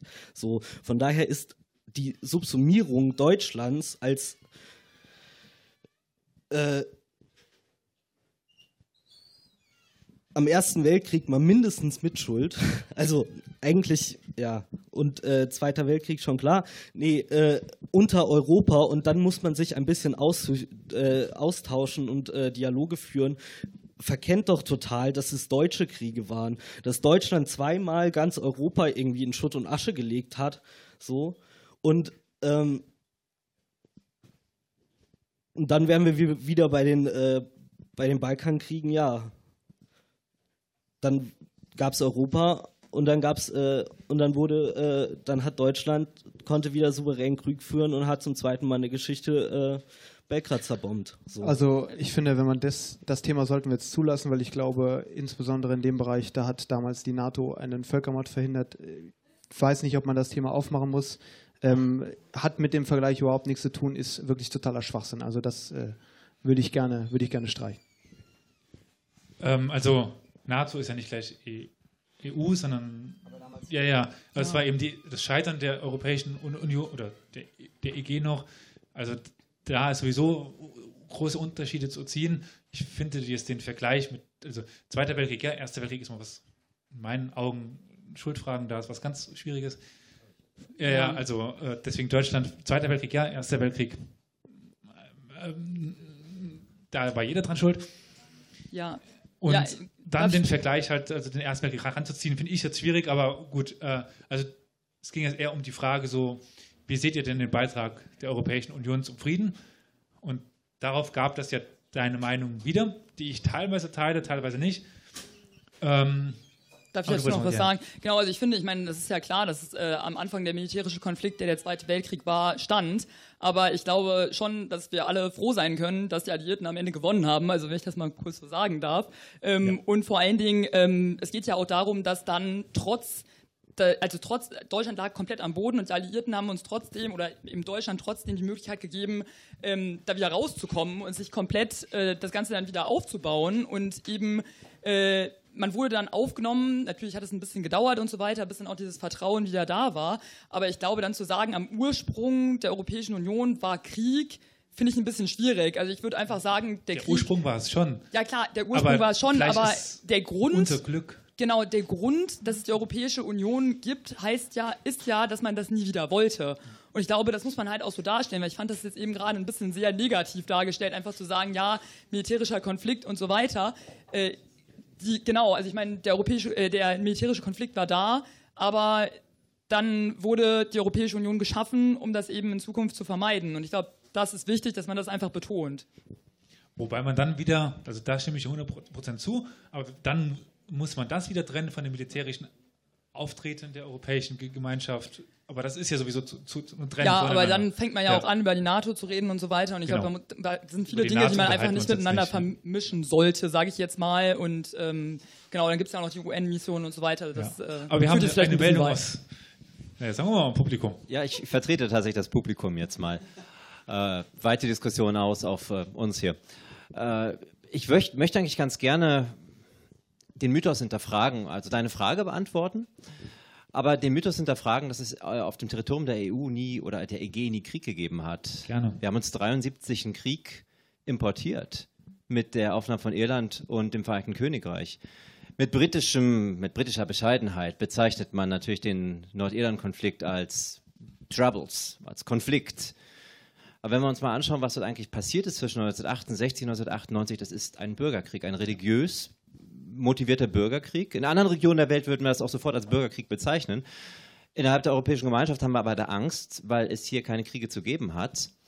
Wir haben aber ein Waffenstillstandsabkommen am Ende gehabt und einen quasi Friedensvertrag, der heute den Brexit nahezu unmöglich macht, wie ihn sich zumindest die Brexit-Befürworter vorstellen.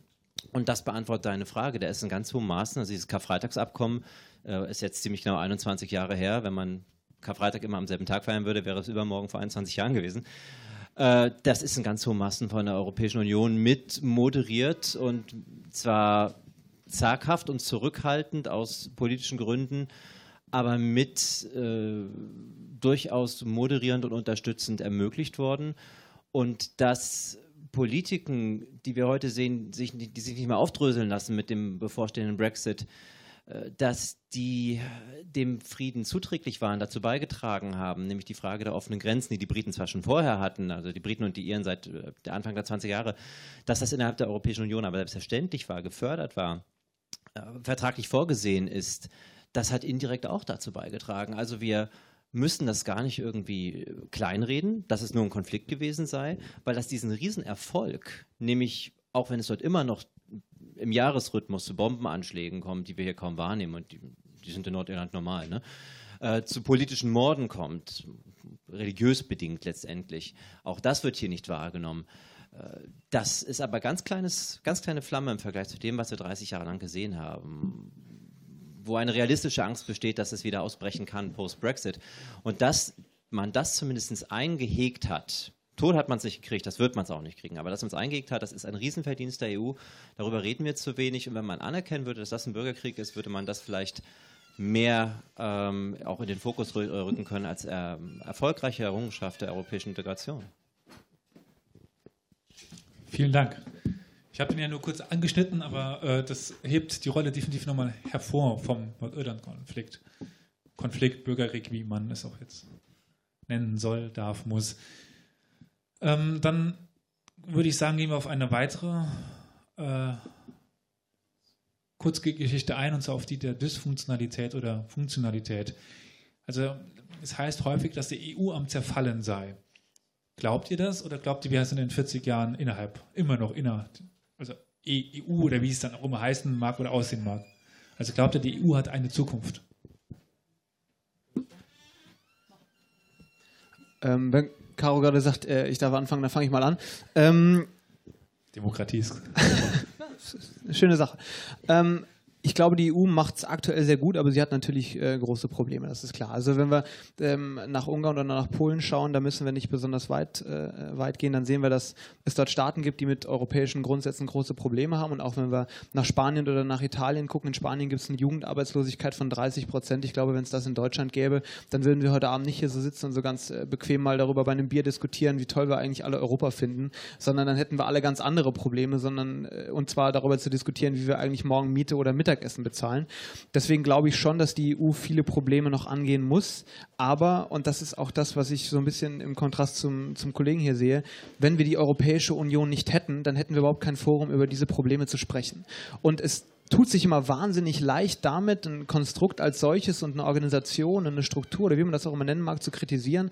Aber letztendlich ist das der Hebel, den wir haben, unsere Probleme zu lösen.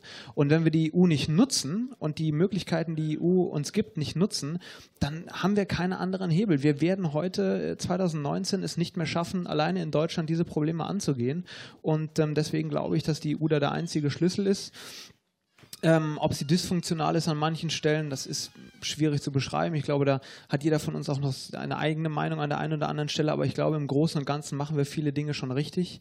Und ähm, darauf müssen wir aufbauen. Und ähm, man sieht ja auch, dass jetzt an vielen Stellen gearbeitet wird. Ich nehme an, die Europawahl und die Veränderungen in der Kommission, die werden da auch nochmal einen Impuls mitgeben. Und da müssen wir uns dann auch einfach einmischen. Also ich persönlich bin ähm, von allen Parteien auch ein bisschen, ich bin ja heute Abend als Parteienvertreter so ein Stück weit hier, von allen Parteien auch ein bisschen so ein Stück weit enttäuscht. Es findet bisher über die Europawahl wenig Diskussion statt. Deswegen finde ich es auch ganz schön, dass wir heute Abend hier drüber reden. Und ähm, ich glaube, das muss noch mehr werden. Und wenn wir das schaffen und auch wirklich da selbstbewusst ähm, Fragen und Lösungen auch formulieren, dann kann das klappen.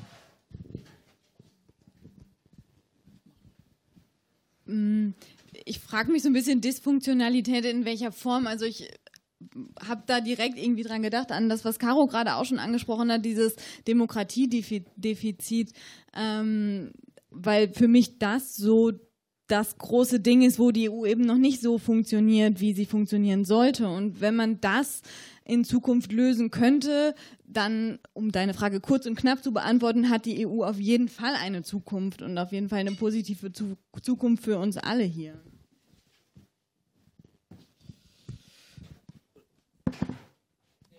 Also ich schließe mich, ich schließe mich dem an. Ich möchte jetzt nichts doppelt sagen hier. Ja, ich, also ich würde mal sagen, Dysfunktionalität äh, für wen und für wen nicht. So. Äh, also für Deutschland ist sie ja sehr funktional, deshalb sind die Zustimmungsraten zur EU auch in Deutschland sehr relativ hoch, so im Gegensatz zu anderen äh, Ländern. Ähm, der Binnenmarkt, der hier so gepriesen wurde, ge äh, produziert halt Gewinner und Verlierer. Bei den Verlierern, äh, für die ist das alles vielleicht gar nicht so funktional. Äh, ja, aber die, da ist doch die Frage nach dem Zweck, nach dem Zweck. Projizieren wir einen Zweck in eine Staatengemeinschaft hinein oder nicht? Aber wird es nicht, also ich weiß es nicht, ich finde das, was du jetzt irgendwie sagst, die ganze Zeit so ein bisschen hy hypothetisch, weil wird es denn diese Verlierer nicht geben, wenn wir, wenn die Nationalstaaten für sich die Probleme lösen, dann agiert doch auch jeder im eigenen Interesse und dann gibt es doch auch Verlierer. Also, und glaubst du nicht, dass es im gemeinsamen Arbeiten, in der Kooperation vielleicht insgesamt weniger Verlierer gibt? Also ich will dir überhaupt nicht irgendwie widersprechen, dass es, dass die EU alles richtig macht und so weiter, um Gottes Willen. Hast du ja auch schon gehört, ich kritisiere ja auch einiges, aber ich finde es irgendwie schwierig, das alles auf diese, auf diese Staatengemeinschaft zu schieben und zu sagen, ah, es gibt Leute, die leiden darunter und deswegen sollte es die EU nicht geben. Ich fasse das jetzt, verkürze das jetzt sehr, was du sagst, aber ähm, so kommt das so ein bisschen an bei mir jedenfalls. Nein. Äh, nein, also ich bin absolut überhaupt nicht der Meinung, dass das in Nationalstaaten irgendwie besser laufen würde. Ich sehe das Problem woanders. Und das Problem ist halt eine kapitalistische Wirtschaftsordnung. So, ja, endlich haben wir es, ne? Ja, wir können darüber lachen, andere Leute leider nicht. Ähm, äh, also, die Sache ist halt so, nein, also meine Position ist nicht kein Europa-Nationalstaaten. Meine Position ist Europa überwinden, so progressiv überwinden, so und keine Nationalstaaten. So, und die politische Kraft, die das könnte, müsste aufgebaut werden und es wäre eine mindestens mal europaweite äh, Linke, die's, die ihren Namen auch verdient. So. Ja, also was also ich, mir Habe, stellt sich da die Frage. Nee, mir stellt sich da die Frage, wie das dann einfach realistisch durchführbar ist. Also, das, ja, eben, das ist auch meine Meinung. Deswegen, also ich glaube, so wie es jetzt momentan ist, wie Sophia auch schon gesagt hat, ist es äh, vielleicht nicht perfekt, aber auf jeden Fall eine gute Basis, um sich auszutauschen. Und das ist einfach wichtig, denke ich. Und ich glaube auch, dass es ja viele Staaten gibt, weil du jetzt sagst, die Verlierer. Ich glaube, das ist immer so schwierig zu sagen, weil es gibt manche Bereiche, in denen die Staaten zum Beispiel die sozial schwächer, oder was heißt sozial schwächer, kann man beim Staat jetzt nicht sagen, aber die profitieren auch extrem von Subventionen von der Europäischen Union, zum Beispiel wirtschaftlich. Und da kann man jetzt nicht einfach sagen, ähm, dass Staaten, also dass es Verlierer und Gewinner gibt. Also ich finde das schwierig, das so in Verlierer und Gewinner einfach so einzuteilen. Natürlich kann man das vielleicht wirtschaftlich sehen, aber auf anderer, äh, auf anderer Ebene profitieren die Staaten dann wieder und umgekehrt. Also das ist, ja, finde ich schwierig, das so zu sehen. Aber Wir haben aber noch eine Meldung aus Publikum. Das würde ich gerne beteiligen. Ja, zum Thema, ob Europa eine Zukunft hat, ähm, würde ich einfach denken, dass es wichtig ist, jetzt nicht an den Problemen, die wir momentan haben, zu scheitern und uns direkt da wieder rauszuziehen, zu sagen, das funktioniert nicht, sondern eher zu üben und auszuprobieren in diesen kleineren Staatengemeinschaften wie in der EU oder den Vereinigten Staaten, um im Endeffekt die Überwindung von Nationalstaaten anzustreben und vielleicht, ja, klingt etwas utopisch, aber auch eine Weltgemeinschaft anzustreben, was in diesen kleineren Formen jetzt vielleicht mal ausprobiert werden kann. Welche Kompromisse kann man eingehen? Was muss mehr als äh, national geregelt werden? Was muss weiterhin im kleineren Bereich geregelt werden? Also einfach hier schon mal die Erfahrungen sammeln und einfach versuchen, dahingehend weiterzukommen, um dann früher oder später vielleicht auch eine internationale und globale Lösung zu finden. Also das sind sehr schöne Worte und aufgrund, also es wäre ein Traum fast schon, würde ich sagen. Ähm, aber aufgrund der doch fortschreitenden Uhrzeit und da morgen ein normaler Arbeitstag ist, würde ich sagen, ich bedanke mich nochmal bei, bei euch und wir können gerne in kleinem Rahmen noch weiter dis diskutieren. Das, äh, er, er, hat Zeit, also er will weiter dis diskutieren. Ich würde sagen, wir schalten die, die, die Mikros aus, äh, machen die Musik an und können dann in kleinen Rahmen weiter diskutieren. Und vielen Dank euch, vielen Dank auch euch allen und ja. Schönen Abend.